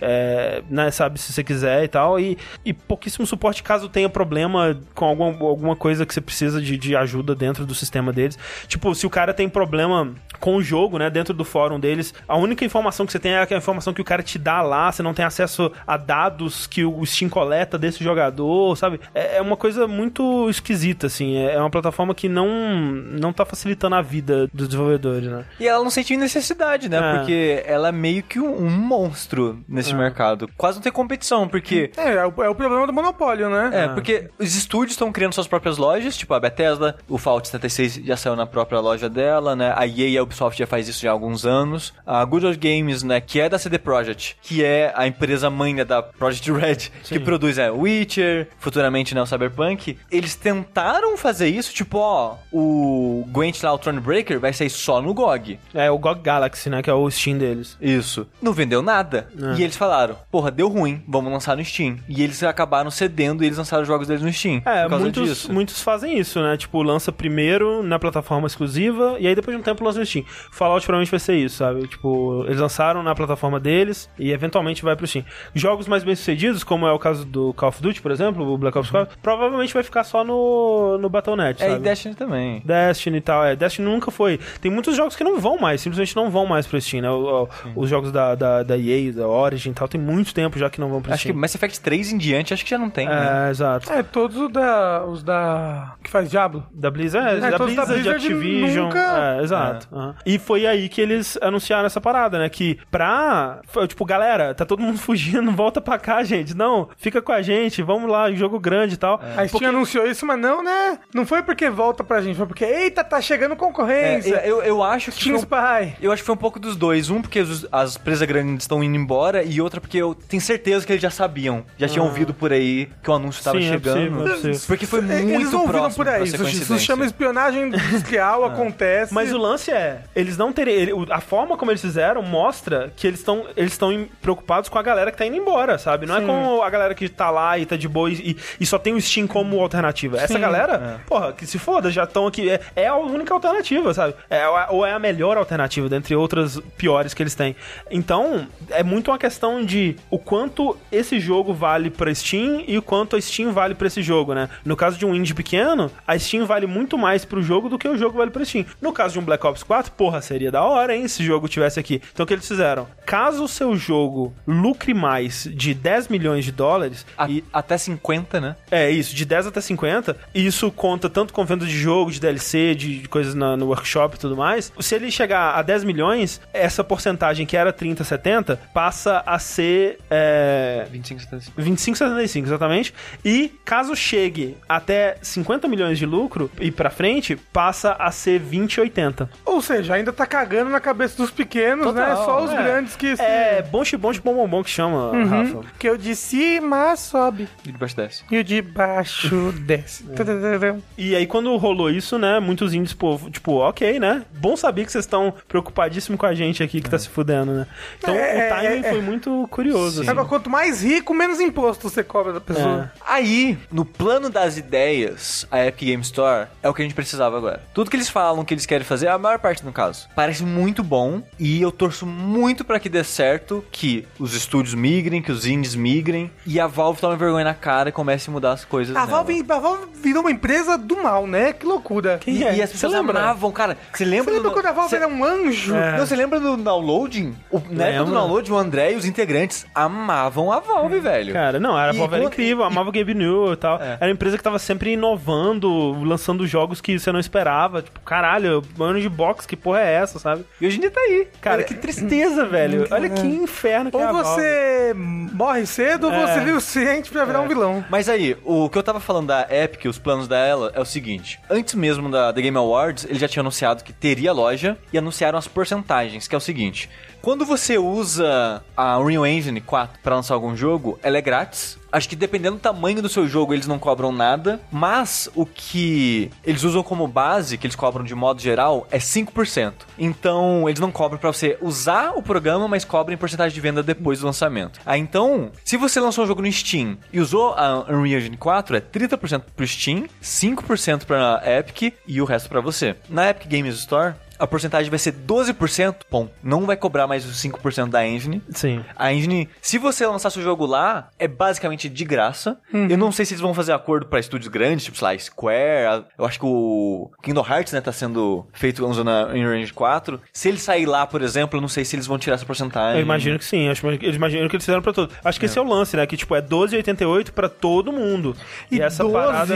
É. perto do quanto que a Steam pega É, pra ela? a 30? melhor, é não, a melhor oferta da Steam, caso 20. você venda 50 milhões, é 20, 80, né? É, nossa. Então 12,88 é bem abaixo, cara. Se você for olhar o It, né? O It.io aí, Itio, não sei como é que fala, ele é 10,90 e ele é um, um site que ele é pro indie minúsculo, sabe? Assim, o Itch.io, na verdade, é o desenvolvedor escolhe. Eles Isso, é. Cada jogo é caso a caso. Você É. conversa com o site, entra num acordo e eles dizem que é assim. A base inicial a seria base, 10%. é, o, é. o que tipo, o recom- o- é que nem o nosso recomendado é 15, o deles é 10. 10. Faz sentido, né? Eles precisam continuar existindo pra continuar vendendo jogos e tal. Sim, sim. Aí, o anúncio inicial foi basicamente isso. Ó, vai ter uma loja, 12%, a gente tirou 5%, e vai ser isso daí, em breve tem notícias e tal. A gente não teve muita coisa assim que anunciou, né? Outras coisas que a gente tiveram assim que anunciou, a gente, a gente teve poucas coisas assim quando foi anunciado. Uma dessas coisas foi entrevista, Sim, com o Tim Sweeney. e ele falou algumas coisas interessantes, né? Tipo, por que 12%? E, e cara, ele deu umas alfinetadas na Valve assim, que puta merda. Que ele fala, ah não, Porque a gente não é pau no cu. Quase isso. Que ele fala assim: ah, a gente. Assim, ele não fala com essas palavras, mas ele tava dizendo o seguinte: a gente tem o jogo mais jogado da história do universo atualmente. E pra pagar os servidores, as coisas desse jogo, a front page e tal, a gente usa X% dos dinheiro investido nesse jogo, né? Que os usuários gastam nesse jogo. E a gente, ah, se for usar, é, pagar funcionários, pagar não sei lá o que, cuidar de sei lá o que, tudo isso e mais o nosso lucro, 12% é o suficiente. Esse pessoal que cobra aí essa porcentagem aí, os caras estão fazendo 400% de lucro em cima Não. do usuário. E a gente não precisa disso. Porque a gente já tem o maior jogo da história do universo nesse momento, então a gente não precisa. E eu acho legal que a Epic ela já tem feito coisas interessantes pra comunidade e pra desenvolvedores já há um bom tempo. Antes mesmo até do Fortnite Sim. estourar. A gente já falou no verso de notícias do Paragon, né, que era uma tentativa de fazer um MOBA deles em terceira pessoa, né, de tiro e tal. Deu errado, cancelaram o projeto. Mas todas as assets do Isso. jogo viraram grátis. Se você quer desenvolver usando o Unreal Engine, você tem todas as assets do jogo. A animação, os modelos, as trilhas, é tudo. Não, aquela parada que eles fizeram de, dos royalties de, de vendas de assets na. Isso, na e Epic, foi na Unreal Store, retroativo. Eles diminuíram a porcentagem que eles cobravam da venda de assets na Asset Store da, da Unreal Engine. E foi retroativo, então eles diminuíram a porcentagem e devolveram o dinheiro, cara. É, é, bem doido. Então, tipo, já faz um tempo que eles têm feito paradas interessantes assim. Eles têm um, um programa que é, eles põem o, o desenvolvedor em contato com criadores de conteúdo, né, youtubers e tal. E se o jogo ele for comprado porque o youtuber recomendou ou o streamer recomendou e tal, o streamer ganha uma, Uma parte do dinheiro né? e tal. Caramba, que legal. É, Mas esse daí é interessante, mas é meio que caso a caso. Tipo, o streamer ele tem que fazer um contato com a publisher, Isso, pra é. publisher. E aí eles tipo, fazem um negócio. É, porque a ideia vai ser meio que por código. Tipo, compre um jogo na, na Epic Store Games usando, sei lá, passaralho como código. Aí o Passaralho. passaralho é o código do, do jogabilidade. Sempre que você comprar um jogo com esse código, a gente recebe Pô, X vamos fazer isso? Gente, vamos lá na Epic, comprem jogo. É. Hashtag passaralho. Mas isso, de novo, é um acordo com quem fez o jogo. Uhum. Então a gente, ah, o jogo da Ubisoft, a gente tem que entrar em contato com a Ubisoft e ver, ô, você gera esse código aí pra gente gerar porcentagem e tal. O Provavelmente. código é Nerditude Gamer. Ó, Seria foda.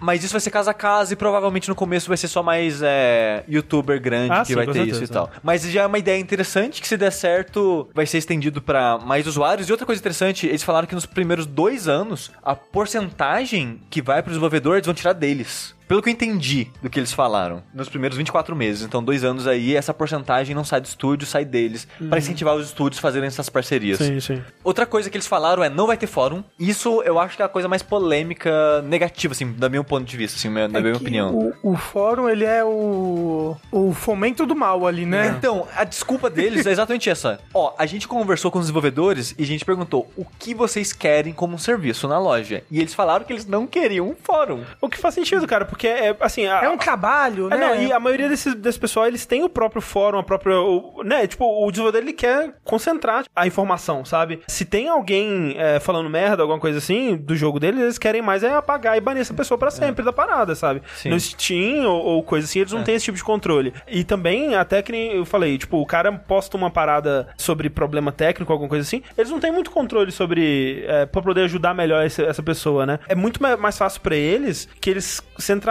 toda essa informação num, num ambiente que eles Sim, têm controle. Mas assim, eu concordo que é ruim pra experiência do jogador, porque assim, direto, se eu tenho um problema num jogo, especialmente problema técnico num jogo do Steam, a primeira coisa que eu faço, o primeiro lugar que eu olho é no fórum do Steam. É mesmo? Eu bo- tenho um negócio que chama Google. Eu boto Não, no Google. Rafa, nem isso. Eu também coloco no Google e o primeiro resultado é uma página do fórum do Steam. normalmente é mesmo. Geralmente. é. Então, tipo, eu, eu acho ruim nesse sentido, da comunidade se ajudar. Mas concordo que tem muito lixão, tem muita gente falando merda por falar merda, e comunidade tóxica crescendo nesse tipo de situação. E a parada do, do estúdio, da publisher, ter esse controle do fórum é ruim e bom ao mesmo tempo. Ruim porque eles, é, eles filtram né, o que eles não querem, mas é bom porque se eles concentrarem tudo num lugar só, você une a comunidade toda Sim. num lugar só, o que é bom, porque a comunidade cresce e se comunica de uma maneira melhor. É, no fundo eu acho que No fundo, sempre teremos o Reddit. Sim, é. E, outra, e eles deram isso como desculpa também, tipo, ah, hoje em dia já tem Reddit, já tem Discord, já tem um milhão de lugares que É. são mais populares e mais usados. Então. E mais e melhor policiados já e tal, assim, ter uma, uma plataforma melhor. Eu fico dividido, sabe? Porque. Por mais que eu, assim, eu, eu não uso a parte de comunidade do, do Steam, sabe? Mas eu, eu entendo o valor de você ter tudo num lugar só. Pra pessoa poder viver dentro do Steam ali, sabe? Sim. Ela tem todas as necessidades de videogame dela, se ela quiser, tá tudo ali, sabe? Então ela não precisa sair dali. Ali, ó, falaram ali no chat. Eu quero um reclame aqui. E é, É. isso que eles colocaram. Porque agora, em vez de um fórum pra você ir procurar os erros, você vai ter um botão que vai ser a sua linha direta, segundo eles. Não sei com, o quão bem isso vai, vai funcionar. Mas uma, vai ser uma parada que você clica lá. Ou, tive um problema com o jogo. Você fala qual é o problema e eles te respondem. Tomara que logo e não daqui 15 dias. Sim. É, mas a ideia é, em vez de você pedir ajuda na internet, você pede ajuda direto pros caras. Que eu acho que vai ser pouco utilizado e provavelmente as pessoas vão mais pra Reddit e outros fóruns mesmo. Outra parada isso. que eles falaram que não vão ter por enquanto, que eles estão vendo em como fazer ou coisa do tipo, é- são reviews, né? Sim, é, o review vai ser optativo, né? Isso eu acho esquisito. É. Como Por- assim? Eu lancei um jogo, eu decido se vai ter review ou Ah. não. Eu acho bem bizarro isso, É. cara. Porque, tipo, o jogo bom vai ter review, o jogo ruim não vai ter, não vai servir pra nada. Teve review bomb,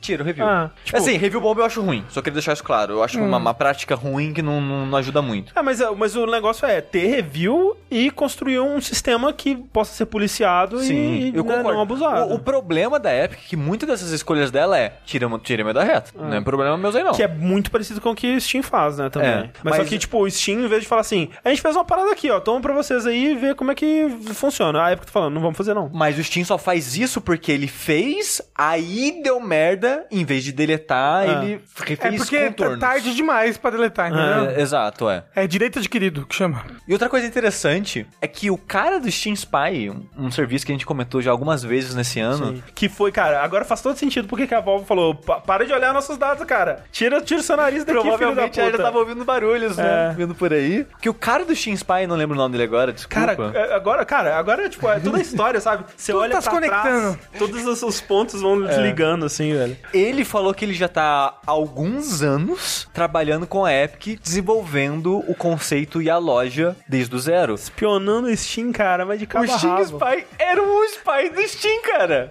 Quem diria? Que, olha que maravilhoso. Coisa maravilhosa. Mas ele não criou o Steam Spy com esse intuito. Eu acho que é pela fama e qualidade do serviço Sim, que a é, Epic entrou é, em contato com ele e tal. provavelmente, Mas ele comentou que esse know-how dele, ele quer usar pra desenvolver ferramentas pro desenvolvedor. Porque legalmente as lojas não podem soltar esses números pro mundo. Hum. E nem pra outros desenvolvedores, tipo número cru. Tipo, ah, eu sei, eu sei, eu sou da loja, eu sei quantas unidades, sei lá, Fallout vendeu. Mas eu não posso falar pra 2K, Uhum, que tá financiando um clone de Fallout, o número de vendas. Uhum. Mas o que, que eles podem fazer? Eles podem fazer uma margem de acerto. Então ele tá trabalhando dentro dessas legalidades pra fazer uma ferramenta boa e clara pra ajudar desenvolvedores. Porque, tipo, tem muito disso de pesquisa de mercado, né? O que, que tá vendendo, o que não tá vendendo, o que, que o público tá procurando, esse tipo de coisa. E eles querem fazer essa ferramenta e dar de graça pros desenvolvedores. Coisa que a Valve quer cobrar. Por essa eu realmente não esperava. É, eu, achei, eu acho bem legal isso. Sim. É, que eles estejam oferecendo isso para os desenvolvedores, aparentemente de graça. Assim, que, que eu falei antes, tem muitas ideias na loja que me parecem ótimas. Mas ela não tá lá ainda, né? Porque É. eles lançaram ela em Early Early Access, é muito bizarro. É, a loja tá em Early Access, é. Porque a loja lançou com três jogos, que é o Ashen, o Hades e o Hello Neighbor, é, sei lá, um DLC, uma expansão, sei lá o que seja disso, que é o Hello Neighbor Hide and Seek. E você vai na loja, tem, tipo, vários jogos coming soon, jogos que já saíram pro Steam, Sim. que não estão lá ainda. Ela funciona no Brasil, você consegue comprar com cartão nacional. Boleto e tal. É. É, é, depósito bancário também. Ela, ela tá em português, mas só cobra em dólar. É, o preço é tipo aqueles. é, Você vai pagar, né? Ah, eu quero pagar por boleto. Aí vai num daqueles serviços, tipo, não é, não é o boa compra, mas é tipo um boa compra da vida. Sim. E aí é, você é cobrado pelo boleto. Ele faz a conversão na hora, né? Do valor. A cobrança não tá muito boa, porque o Heitor, por exemplo, ele comprou o Hades e demorou mais de um dia pra liberar o jogo pra ele. Nossa. E ele fez por cartão de crédito, não foi boleto. Caramba! Então bizarro. a loja tá meio estranha pra gente ainda. A outra coisa que eu esqueci de falar antes de começar a falar da- dos jogos é outra coisa interessante que eles vão dar, dar, o jogo vai Sim. ser seu. É. A cada duas semanas eles vão dar um jogo de graça. Não precisa assinar, não precisa pagar nada. Tá na loja, vai ser de graça. E não sei se vai ser pra sempre isso, porque na entrevista eles falaram que em 2019. Ah, não, é, é, uma, é uma coisa pra chamar, pra construir essa base de, É. de joga- jogadores. Aí já falaram os dois primeiros jogos, né? Acho que assim que Subnáutica sair, dia 14 de dezembro, ele vai ser o primeiro jogo. Duas semanas Subnáutica de graça. Se você clicou lá, é meu, vai ser seu pra sempre. O próximo jogo vai ser o Super Meat Boy. Peraí, o Super Meat Boy É ou. o Super, não é Forever. Não, é Forever, ok. É o Super Meat Boy. É, e não anunciaram os próximos, mas eu já acho legal. Legal, Sim. é. E chama o pessoal. Chama. É, é tipo, importante Subnáutica, ele é um jogo recente. Ele saiu esse ano, se não me engano. Tipo, estourou, fez sucesso e tal, mas muita gente não jogou. E, tipo, eu não joguei. E pelo que o André falou no Vértice, pareceu interessante. Eu pegaria de graça pra jogar, ver qual é, sabe? Sim. O lance é muito esse, assim, por enquanto, que nem você tava falando, né? A, a loja, ela tá em Early Access, ela tem muito pouca funcionalidade, ela não é uma substituta pro Steam, eu acho que ela Por enquanto. tá longe de ser e eu acho que ela nunca vai chegar a ser, sabe? Será? Porque elas, eles mesmos já disseram que eles não têm interesse em fazer muitas das features que, que o Steam tem, assim, Sim. em questão de uma comunidade, um, um centro de, de, de coisas, sabe? Ou se tiver, vai demorar a ter. É, é, eu acho que eles não têm interesse, tanto que eles vão ter, tipo, link pra Discord a, a partir da loja do site, sabe? Tipo, tá na página do, do jogo, tem um link pro Discord. O fórum vai ser isso, né? Que eles falaram, ah, a gente vai linkar pra onde o, o, o que a pessoa preferir, pro Reddit, pro Discord, o que seja. E também na página do jogo, uma coisa que a gente esqueceu de falar, vai ter um feed, como se fosse um tweet, uma timeline, que o desenvolvedor posta novidades. Tipo, patches, ou antes do jogo sair, é, novidades sobre o jogo e coisas do tipo. Então vai ser tipo um, uma homepage de notícias do jogo que o desenvolvedor Isso é atualiza legal, quando quiser. legal isso. O, que eu, o que eu acho é assim, tipo, pensando como que isso beneficia o jogador mesmo. Porque assim, eu acho que no fundo, quem migrar pra essa loja ou. Você não precisa fizer- migrar, é, né? Você pode usar as duas. Porque, justamente, hoje em dia, o que acontece é isso. Tipo, não, não tem por que você ficar só na, na, É. na Steam, sabe? Ainda mais que, um detalhe que eu esqueci de falar, não vai ter DRM. E se o jogo não for online e você comprou lá, você joga o jogo sem abrir o launcher.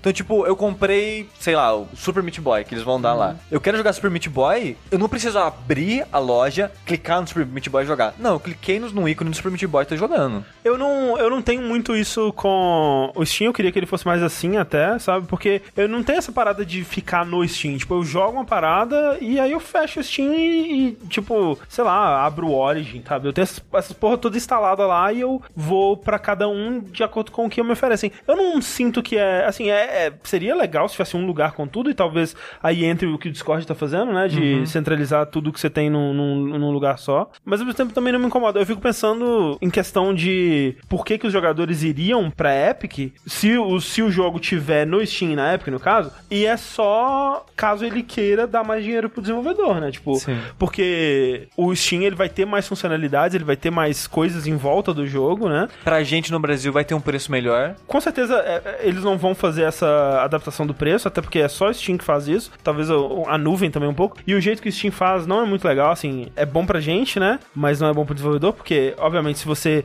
tá fazendo essa transição, porque na maioria das lojas, se um jogo custa 20 dólares, ele vai custar 80 reais, né? No Steam ele costuma custar 60, né? 60 e poucos, alguma coisa assim. Se você tá pagando menos aqui, quem tá recebendo menos é o desenvolvedor, né? Então ele lançou um jogo por 20 dólares, ele tá recebendo menos que 20 dólares por aquela cópia. De novo, o Steam não é bom em comunicar esse tipo de coisa. Muito desenvolvedor não sabe o que está acontecendo. E, tipo, o desenvolvedor ele pode chegar lá e, e- e alterar isso manualmente e falar: não, porra nenhuma não. É, o meu jogo é 20 dólares, vai custar 80 reais. Mas isso ele tem que fazer manualmente pra cada moeda. Tipo, ele tem que ir lá e fazer fazendo pra 40 moedas diferentes, alterando esse preço. E se tiver uma alteração no câmbio, ele tem que fazer isso manualmente também. É meio, é meio bem bosta, sabe? Então, mais um, um ponto aí que o Steam tá, tá errado. Mas pra gente, porra, é muito bom, velho. O dólar tá 4 reais, eu quero pagar como se fosse 3, no, no, no mínimo, sabe? Só reiterando, a parada do DRM que eu falei, não é que, tipo, as publishers não vão colocar DRM no jogo, é que a loja em si, ela não vai contar como um DRM. Sim, Sim. Então, tipo, sei lá, o André quer jogar um jogo que tem na minha conta, ele pode abrir a minha conta, baixar o jogo e jogar, eu imagino. Sim. Sem logar na minha conta de novo. Mas assim, muitas ideias interessantes. Eu quero muito que vingue, que seja forte, que seja um concorrente à altura A, do Steam. a melhor, porque assim, de novo, pensando no- nos motivos que fazem um jogador ir pra lá. São jogos exclusivos, Sim, que a gente vai falar daqui a pouquinho. São É. jogos que dá todo mês. jogos dois que dá todo mês, é. E se o cara quiser dar mais dinheiro pro desenvolvedor. São esses os motivos, né? Porque, fora isso, o Steam continua aí firme e forte. A melhor consequência disso que eu consigo ver e que costuma funcionar. É, É o a Steam tomar vê- vergonha na cara. Exatamente. É essa pressão pro Steam melhorar ah, o jeito que ele trata né, os indies e essa, essa divisão do, do valor aí, dentre outras coisas que ele precisa melhorar bastante, né? Falaram ali, será que vai ter uma curadoria melhor que o Steam? Nesse começo, como tá sendo pouco jogo, e é muito jogo de acordo financeiro, Sim, de exclusividade. É, tal. eles falam que, tipo, a gente escolheu a dedo os jogos. E é óbvio isso até. E eles falaram que eles vão ter um processo de seleção, sim, eventualmente. Não vai ser automatizado. Só que o processo de seleção não visa qualidade do jogo e mensagem que o jogo passa. E sim técnica. Tipo, ó, esse jogo funciona, esse jogo roda, ele tá pronto pra estar na mão dos jogadores e tal. Vai ser esse tipo de filtragem que eles vão fazer, Aham. pelo que falaram nas entrevistas. Falaram ali, ah, se AAA for pra lá mais barato, fechou. Não, gente, você não entende como funciona o capitalismo. Tipo, eles vão ganhar mais dinheiro, mas eles não vão repassar isso pra gente, não, cara. O jogo vai custar 60 dólares. E no caso, pra gente aqui no Brasil, vai custar mais caro, né? 60 dólares vezes 4, né? Vai... Quanto É. que é 60 vezes Esses 4? quatro. No Esses mínimo. 4 e 20. É, é isso aí. Mas ó, vamos falar dos jogos, pra encerrar esse assunto. Que não comentei, os jogos que já estão disponíveis é o Ashen, que roubou a exclusividade da Microsoft na cara dura. Foi triste. Porque assim, pra quem não sabe, esse Ashen, ele era pra ser exclusivo naquela parada do Play Everywhere. Isso. Da Microsoft. Pra console seria exclusivo Xbox e pra PC seria exclusivo da loja da Microsoft. Aí você teria a parada do Game Pass, que você poderia jogar o jogo no lançamento e tal, com essas coisas. Aí, o jogo tá sendo de lançamento. Até o dia que anunciaram o lançamento dele. E até esse dia todo mundo achava que ia sair pra PC na Microsoft Store. Não saiu. Mas aí você consegue jogar ele no Xbox normal, com o Game Pass normal, mas pra PC, por enquanto, é exclusivo da Epic Store. Eventualmente vai sair para a loja da Microsoft e vai estar disponível pro Game Pass lá também, por enquanto não.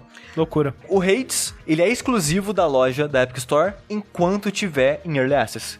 Quando o jogo tiver lançamento oficial, vai sair pros consoles, vai sair pro Steam, imagino, e outras plataformas. Vai sair pro então. Switch. Provável. Que ba- O Hello Neighbor, eu não sei se ele é tem alguma exclusividade, algum acordo. Aí tem os jogos que tá disponível em breve, que é o Darksiders 3, que vai estar disponível dia 14, que já tem em tudo e tal. Subnáutica, que sai dia 14, já direto aquela parada duas semanas de graça. E Super Meat Boy vai sair dia 28, quando ele estrear com essa parada que ele tá de graça pras pessoas. Aí tem os jogos que foram anunciados, mas não tem data de lançamento na loja em si. Tem alguns jogos que eu não conheço aqui, mas entre eles, André, tem Journey. Isso é muito ah, louco. isso o pessoal ficou louco. Isso é louco porque Journey, pra quem não sabe, é um jogo da Dead Game Company que era exclusivo da Sony, do PlayStation 3 e 4, porque a Sony ela fez meio que uma incubação ali do estúdio inicialmente, que ela financiou três jogos seguidos, tipo, ó, toma esse caralhado de dinheiro aqui e faz três jogos com esse dinheiro. Nesse tempo eles fizeram o Flow, Flower e o Journey. Por causa desse acordo, eu achei que seria pra sempre Também. exclusivo da Costuma ser, Sony. costuma ser. É, porque foi meio que financiado exclusivamente pela Sony o jogo. Vai E- ver que eles viram lá na cláusula era exclusivo só pra console. Sabe o que eu acho que aconteceu? Esse jogo tá como publisher agora a Annapurna. Só que é engraçado, porque no trailer, no anúncio, nas coisas, tá sempre o jogo da Dead Game Company, publicado pela Annapurna e é, É apresentado por Sony. e é tipo apresentado do Sony ou era da PlayStation, uma coisa assim. Eles Era, era é, da Play- Ah, gente. Uma setinha assim Sim. em cima, mas era nossa. Mas é. É, tipo, eles citam PlayStation, sabe? O que eu acho que aconteceu é que a Annapurna comprou os direitos do jogo Ah. e tá publicando junto com a Dead Game Company. Assim, uma, uma excelente conseguida aí. Sim. Parabéns pra eles. E vai ser exclusivo, provavelmente pra sempre, eu não sei. Pra loja da Epic Store. O que é muito legal. Eu acho que Journey, ele perdeu parte do impacto que ele fazia com a parada online dele hoje em dia, mas ainda é um ótimo jogo, tem uma ótima mensagem, né, experiência e tal. Então, quando ele sair eventualmente, Rapidinho, eu acho que vale a pena. um comentário aqui do Ricardo G. sem ervilha. Eu acho interessante essa política de preço da Steam para mercados como Brasil e Rússia, porque os altos índices de pirataria acabam sendo atenuados nos preços baixos. A ideia, pelo menos, é essa, pelo menos vender, pois se fizer preço real da conversão, nem vende. Precisaria de uma pesquisa a fundo para comprovar que isso funciona, mas era para dar no mesmo pro desenvolvedor. É, o lance, eu acho que é mostrar através de um estudo isso pro desenvolvedor. Porque se o desenvolvedor só vê que o jogo dele tá com 20% de desconto num, num lugar que ele não concordou com o Star, é meio zoado, né? Que é assim que o Steam faz atualmente. Mas eu acho que eu concordo com isso, porque, tipo, Brasil era pirataria reinava Ah, foda. É, a e- Rússia também. E meio que diminuiu isso muito. E tipo assim, se você. Se ah, lancei meu jogo aqui a 60 dólares e ele tá no, no Steam por 300 reais, pessoal pirateia bonito,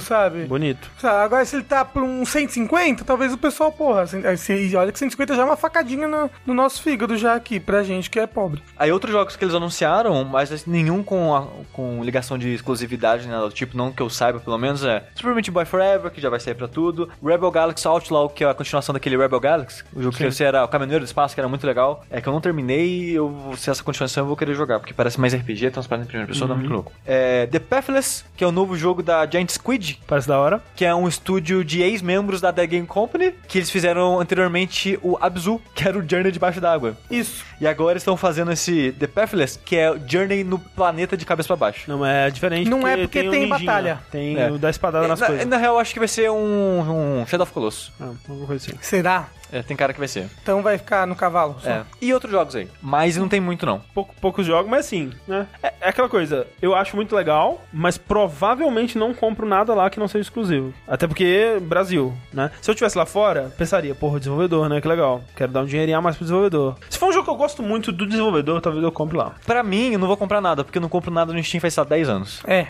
Além dos anúncios que rolaram no The Game Awards, a gente teve um outro eventinho rapidinho, né? Menorzinho, focado em indies, que o pessoal do Kinda Funny fez. Teve muito trailerzinho, bonitinho, legalzinho, daorinha, mas é difícil saber se o jogo vai ser, né? Se o jogo é promissor ou vai ser interessante e tudo mais. Mas eu acho muito legal a iniciativa deles, deles, né, correrem Sim. atrás e fazer isso. Tipo, ah, já que tem a PSX, tem agora o evento da Microsoft e tal, vamos fazer o nosso focado em indie. Sim, eu achei bem legal. É, foi, foi, foi bem interessante. O que, que teve lá, Sushi? Lá teve vários indies, Teve bastante. Olha só. muitos que a gente não vai citar hoje aqui, É. mas vocês podem assistir lá no canal do Kaida Funny Games. Mas tem algumas coisas que se destacaram, André. Que um deles vai ser o DLC gratuito de The Messenger, Bem louco isso. que tem um tema de férias. É, o Ninja de Férias. É, que vai se passar meio que numa ilha paradisíaca e vai ter muitas de coisas temáticas de férias e divertidas e engraçadas. E vai ser grátis, né? E vai ser grátis. E, mas co- como é que será que ele vai se comportar? Será que ele vai ser livre? Ele vai ser em fase? Vai ser boa Metroidvania ou vai ser fase? É uma boa pergunta, não sei. Não sabemos, mas férias. Mas eu quero. Gosto. É mais The Messenger de graça. engraçado? Posso vai Se- ser muito engraçado. Vai Se- ter mais coisa com o Shopkeeper. É. Seguindo o quê? O, o jogo que foi, imagina, uma das principais inspirações dele, Shovel Knight. Uhum. Que não foi de graça, porque né, saiu no Kickstarter, mas é essas coisas aí. Aí anunciaram também um indiezinho chamado Moving Out, que é um jogo de mudança. É um simulador de mudança. Quero muito jogar esse jogo. É tipo. A gente não quer nunca mais sair desse Não, apartamento. mas é o jogo. É porque eu não quero cozinhar, mas do Overcooked é legal. E esse é um Overcooked de mudança. Ah. É tipo co-opzinho, então você tem que. Cada um segura um, lugar, um lado do sofá e tem que atravessar uma rodovia com o sofá. Lembro que Frogger. Não, porra. Family Guy, Star Wars Isso. Episódio 4, eles tentando entrar. Sushi, com- Essa parada marcou muito a vida do sushi. Na cara. época eu achei tão engraçado ele indo embora com o sofá na, na nave que você não faz ideia. É, eu gostei Mas parece muito um legal. dia. Mas, mas parece muito legal esse moving out. É, é, é- é o gênero da moda agora, né? Porque o pessoal da Behold, eles o próximo jogo deles vai ser Sim. dessa também, né? Só que de mudança, sendo uma companhia. De mudação. Sendo uma companhia de limpezas. Isso. Aí você tem que limpar o lugar. Gosto. Outro anúncio que rolou foi o Danganronpa Trilogy. Vai sair pro PS4. Quem sabe agora eu jogo. É que vai ser os três jogos pra PS4. Aí o pessoal no chat. No chat. Aí o pessoal do Twitter ficou, porra, mas Switch, porra, mas só PS4. Aí no outro dia foi lá anunciar, vai sair essa porra pro Switch também. Porra, Eba! para de chorar. isso. É, ver. Visual Novel, Switch roda. Não dá pra nem jogar. E não vou mesmo. Mas o mais importante de todos. Esse aí. Anunciaram, enfim, o nome do Project Judgment. Que era o Project Judge. É aquele É Castlevania de luta? Isso. Do Wii? Isso. Que no Japão é conhecido como Judge Eyes. Isso. Que vai sair agora já em dezembro. Que é o novo jogo do estúdio Ryuga Gotoku. Eita! Ryuga Gotoku, na verdade. Que é o estúdio do Yakuza. Que é aquele jogo lá que é você o advogado porradeiro. Advogado que dá porrada no- nos- nas pessoas todas. O Kiryu virou advogado? Isso. Exatamente. Que se passa em Kamurocho, essas coisas todas, no cenário de Yakuza, porque é mais barato, né, gente? Tem que aproveitar Porra. aquela cidade. É. Nunca mais, nunca mais você de Kamurocho. Só existe Kamurocho no Japão. Nem existe Kamurocho de verdade, né?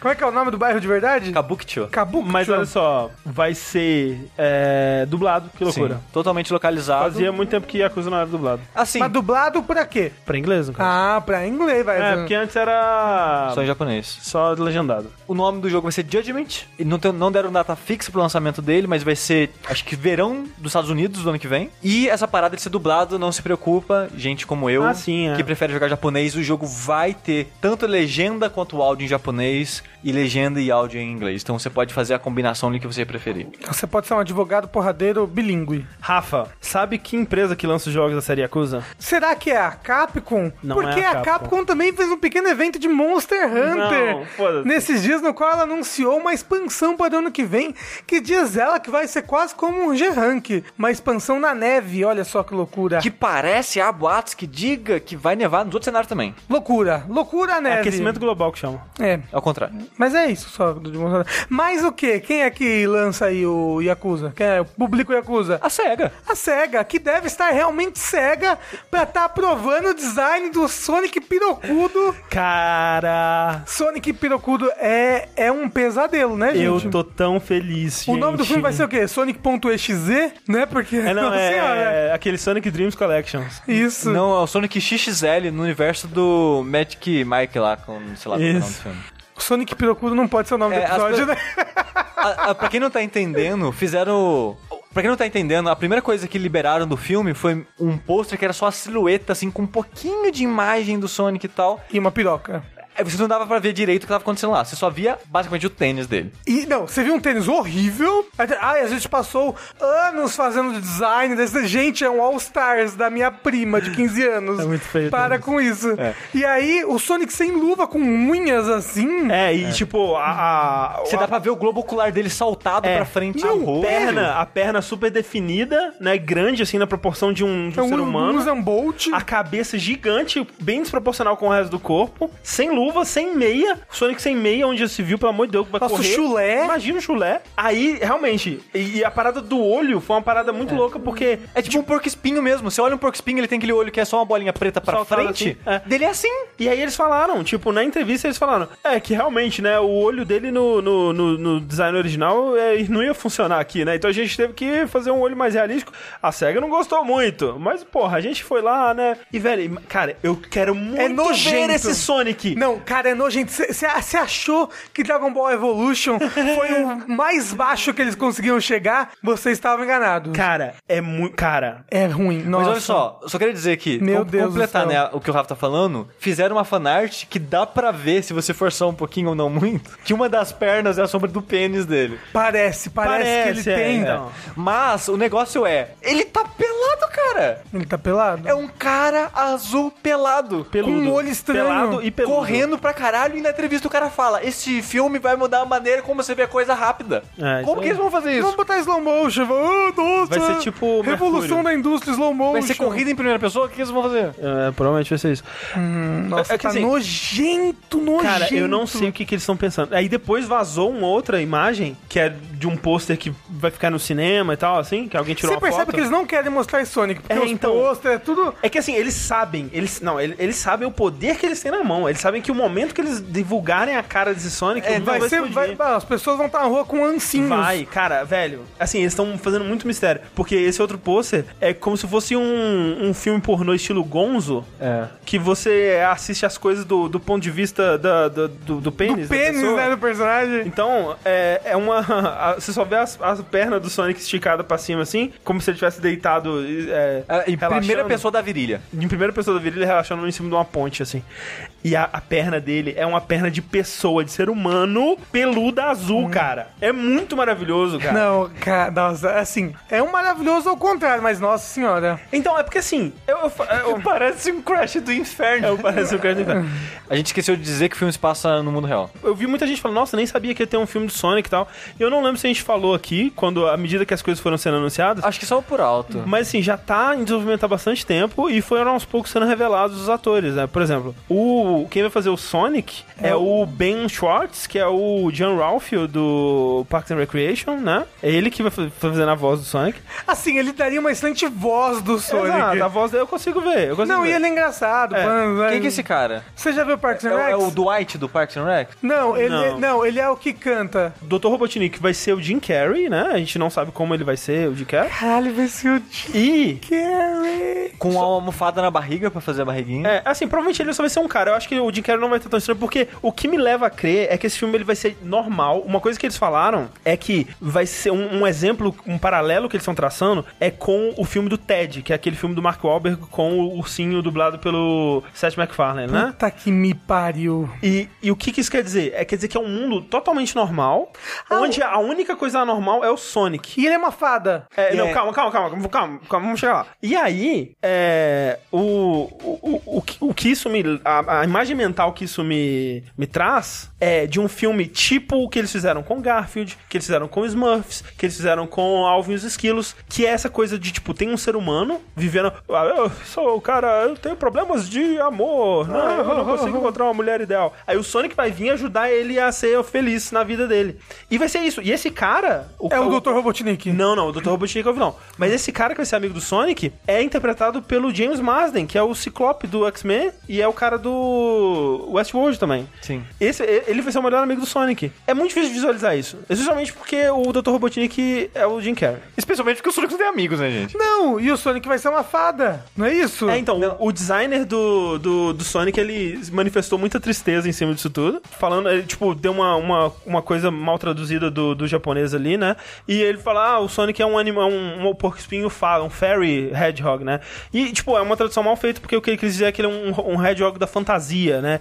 E é por isso que ele não precisa tra- ser trazido pro mundo real, porque ele é um personagem de desenho. E, tipo, eu, cara, Não, aí você imagina, olha, olha, cara, a SEGA tá cagando, Tá cagando pro Sonic. pro Sonic, porque Pelo você imagina Deus, que cara. se a Disney deixaria fazer isso com o Mickey, por exemplo. não, a porra, a, Ia deixar fazer um rato nojento, É. assim, bizarro, com umas unhas. Eu vi gente falando assim, ah, mas com o Pokémon vocês não reclamaram. Primeiro teve muita gente que reclamou, mas com Pokémon é m- muito diferente do que tá acontecendo, porque É, tipo, você, você não tá vendo um Pikachu que é um humano de pelo. Ou- de, de pelo amarelo, ou assim, um rato, andando. tipo, no, no Pokémon eles mantiveram exatamente os designs e só deixaram eles com pelo, ou tipo, adaptaram, trouxeram eles mais pra realidade. Que também seria meio bizarro, assustador com o Sonic, mas, velho, o que eles estão fazendo aqui, por isso que eu digo que é maravilhoso, porque, tipo, eu provavelmente cagaria pra esse filme se ele fosse um, um- o Sonic normalzinho lá e tal, vivendo no, no mundo real, ou com a porra do tipo, pegando umas garotas abaixo da, da idade legal, morta, desacordada, que é isso que o Sonic faz. Eu provavelmente cagaria pro filme. Agora, eu preciso.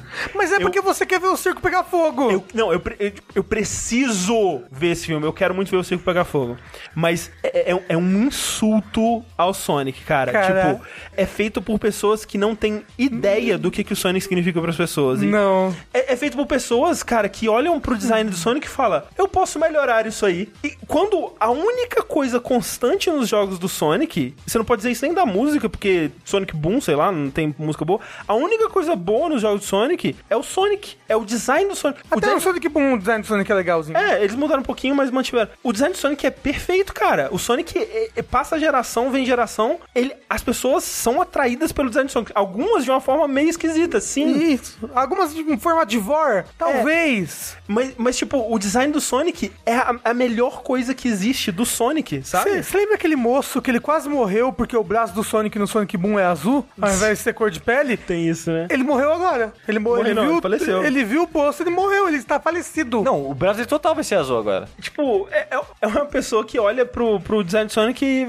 não tá bom o suficiente, né, gente? Eu acho que, acho que a gente pode melhorar isso aqui. Esses japoneses são muito Cara, mas imaginativos, vai né? ser lindo demais quando mostrar o Sonic. Ele tiver uma cabeça gigante por causa daqueles pelos dele. E um os olhinho olhinhos. Eu quero muito, cara, eu quero muito ver, cara. Eu não tô me aguentando de vontade de ver. Aí ele cara. vai ficar falando, sendo cu com você. Aí na continuação vai ter o Shadow. Ai, cara, vai ser maravilhoso. Que Não, o Shadow não, tenha uma caralho. pistola. Eu só queria dizer que, já falar que na história, metade vai se passar no mundo mágico, imagino que, não sei se vai ser num jogo, outra dimensão ou o que seja. Ah, eles falaram isso? É, Ah, e metade, porra, e é metade no muito- mundo real. É muito um filme do Smurfs, cara. É Não, isso, é cara. o template que eles estão usando é a porra do filme do Smurf e Alvin e os Esquilos, essa Não, porra. velho. Mario, porra, Mario! É. Não, para, para, o filme do Mario é uma... Nossa senhora, isso aí. Olha, a Nintendo também já cagou muito no Mario, mas isso foi nos anos 80, SEGA, pelo amor de Deus. a SEGA tá vivendo anos 80 Aí, dela agora. é verdade. Aí eu fico imaginando, ele naquele mundo vai ser escroto ou vai ser tipo cartunzinho? Talvez eles façam tipo encantada, né? Que no mundo mágico as coisas são bonitinhas, aí quando vem E- pro mundo real. E no mundo mágico vai aparecer os amigos dele e o quão feio eles vão estar. Isso que eu quero saber. É, assim, a única coisa. A única... Rafael Muniz falou que saiu foto vazada do Robotnik. É, não sei, hein? Eu já vi uma coisa assim e era só uma montagem escrota. Ah, então, talvez seja fake. Depende da data. Talvez se saiu hoje, talvez. Ele colocou o link ali, É, né? mas enfim. A única forma que eu acho que, que dá pra fazer isso funcionar, talvez seja assim, tipo, tendo esses dois mundos, e aí quando ele vai pro mundo real, tipo, ele é mega assustador. E todo mundo olha pro Sonic e, ah, socorro! E tal, sei Não, lá. caralho, que horror. Não, É o único não, jeito. não. Eu quero muito ver o Sonic. Eu não serei feliz sem antes ver o Sonic. Por favor, não morra. Assim, eu não vou no cinema pra ver isso, não. Eu não sei se vou no cinema, mas Não, o trailer vai, vai ser ser. a primeira. Quando sair o trailer, eu vou. Nossa. A gente vai streamar, vamos streamar. afrouxar o cinto, assim, sabe?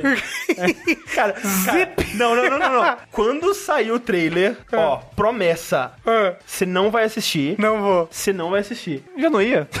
Eu não vou assistir enquanto a gente não estiver junto pra assistir junto. Tá bom, a gente vai fazer um reaction. Vamos fazer um reaction. vamos fazer uma stream. A live. gente tem que correr pra assistir, porque a internet não vai conseguir. Exato, vai ser difícil. Mas é porque eh, não importa. Se for quarta-feira que sair, a gente vai ter que esperar até sexta. Tá, Entendeu? tá bom. Vai ser muito difícil. Mas. Vai, vai ser Cara, não, difícil. foda que se for, se for quarta, a gente não vai ter como. A gente vai ver o, Son- o Sonic na, na- no, no Twitter. É, a gente vai, ser ver o impossível. design. É. o- Não, o design no momento que sair, vai vai tá todo É, mundo mostrando é. pra gente. Mas o fa- trailer, a gente guarda o trailer. A gente faz via Discord, beleza? Discord? Tá bom. Então, Tá bom, beleza. Então é isso aí.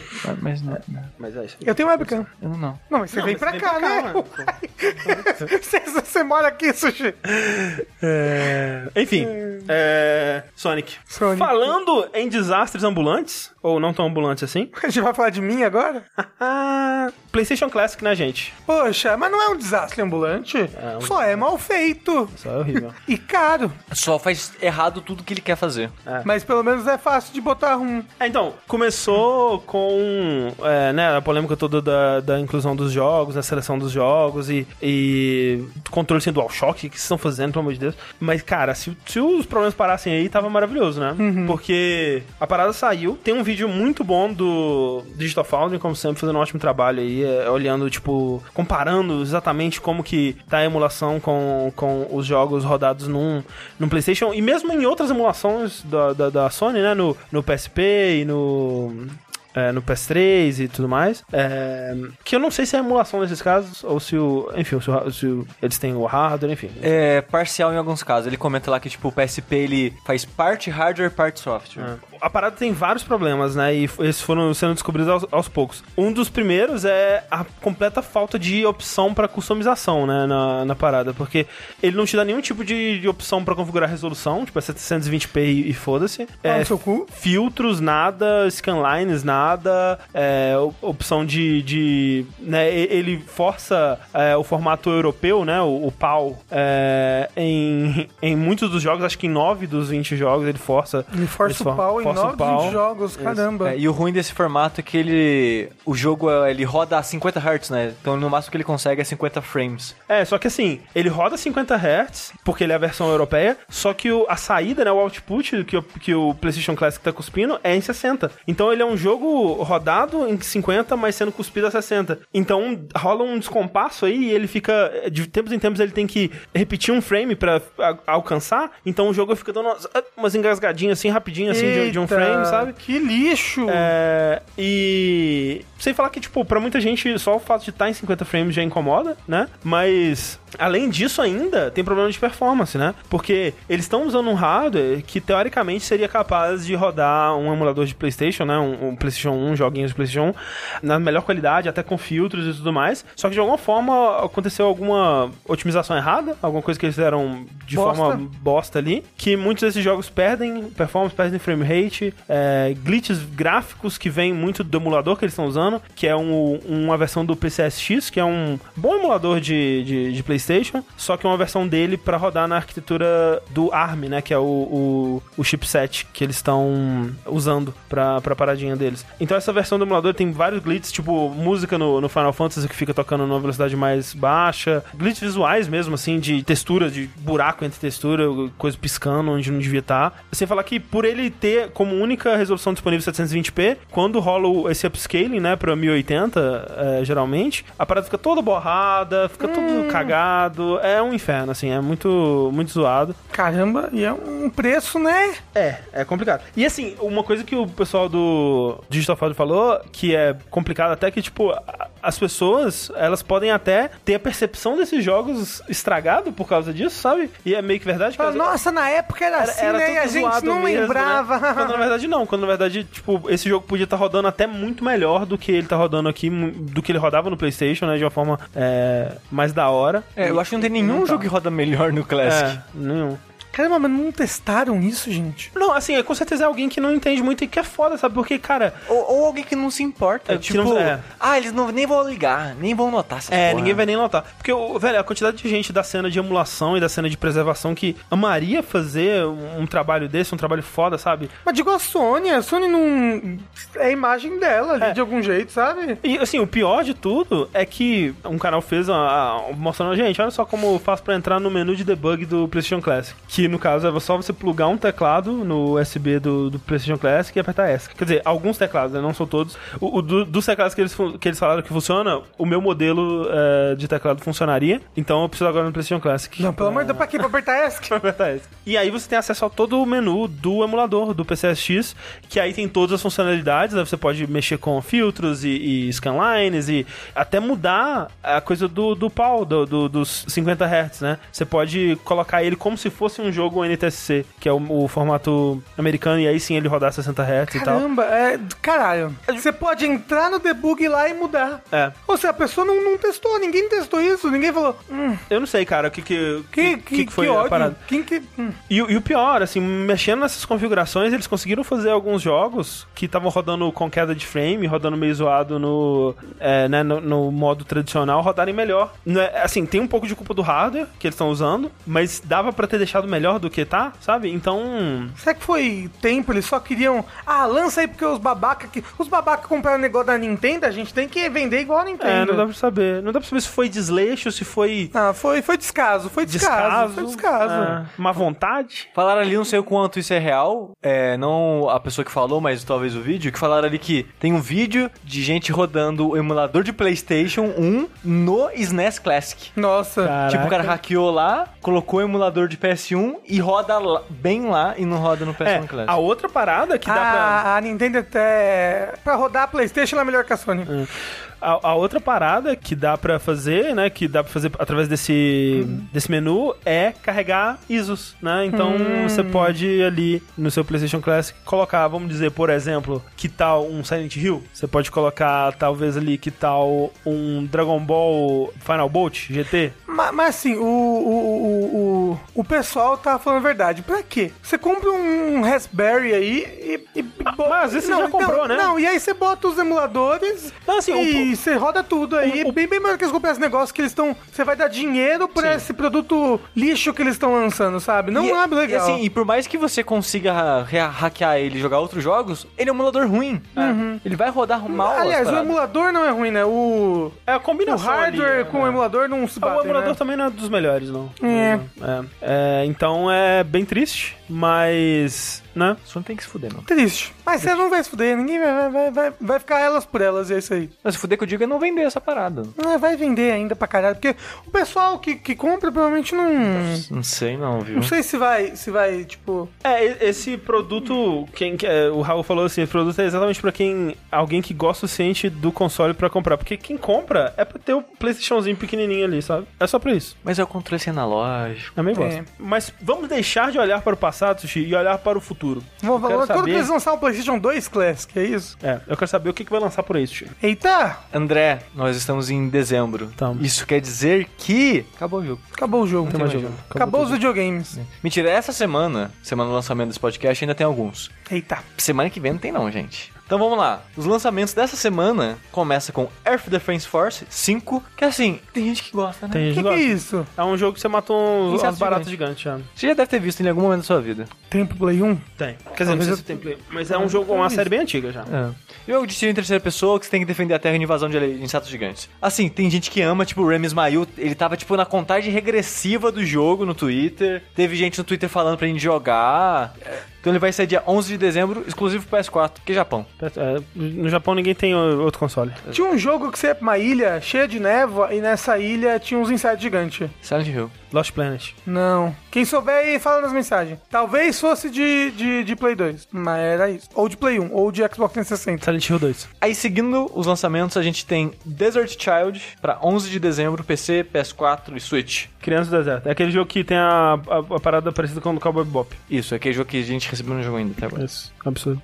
Mas o Overload tem vídeo, vocês podem ver lá. Eu nem sei do que se trata. Mas é um jogo. É um jogo. Aí, dia 11 de dezembro ainda, pra PC, Switch e Sony, Kingdom Two Crowns. Que é o Kingdom, aquele jogo que eu falei no Vértice. Ah, sim, sim, sim. que é sim. o jogo de meio que um RTS e 2D lateral. Só que esse, o, o que se acrescenta Two Crowns é modo co-op. Você pode jogar com os amiguinhos. Duas Mas é coroas, basicamente, é basicamente o mesmo jogo, pelo que eu tava É isso daí mesmo. Só que você joga com um amiguinho. E eu não sei se eles cobram do zero o preço de outro jogo. Não sei, eu não sei como é que tá funcionando a parte monetária. O que eu sei é que no Game Pass já, ele lançou direto no Game Pass. Olha aí. O Game Pass tá valendo a pena. Acertaram o jogo ali. É Escape from Bug Island, do Wii. É isso aí. Um dia a gente vai jogar em saideira. Isso.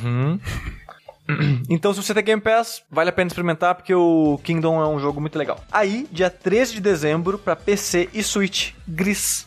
Ah. Gris, olha só. Reza a lenda que a gente vai até falar no vértice que vem dele. É, o Bia- tá Bianco. Gris. Eu nem abri ainda. Ah, é rapidinho. Já terminou? Hum, é rapidinho. É, com um Journey 2D. Ok. É, você viu que primeiro, nem dá pra ver pela cara e pela roupa do personagem. Mas olha só que engraçado. É um jogo da Devolver pra PC e Switch. Igual o quê? The Messenger. Olha aí. Uhum, olha só. A Devolver nesse, nessa amizade aí. Aí, dia 14 de dezembro, pra PC e Shonen, tem quase nada de PS4 essa semana. Below. Bilal.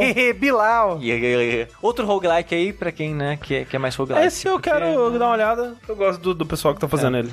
Que vai lançar direto pro Game Pass também. Oh! Alguns diriam que tá valendo a pena esse Game Pass. Mas é um Game é roguelike legal. como? Eu não sei exatamente. Você vai descendo na caverninha. Ah, do Bilal. E é isso de lançamento. Vai descendo pela uretra. É. Aí semana que vem tem, sei lá, Sandred pra Switch, Bilal não é do é, Firewatch pra Switch e outras coisas. que, que jogou o avião na Torre Gêmea? É Bin Laden. é isso aí. E depois dessa, eu sou o André Campos. Eu sou o Eduardo Sushi. E eu sou o Bilal. E até a próxima. Tchau, tchau. Fiquem com o pinto do Sonic.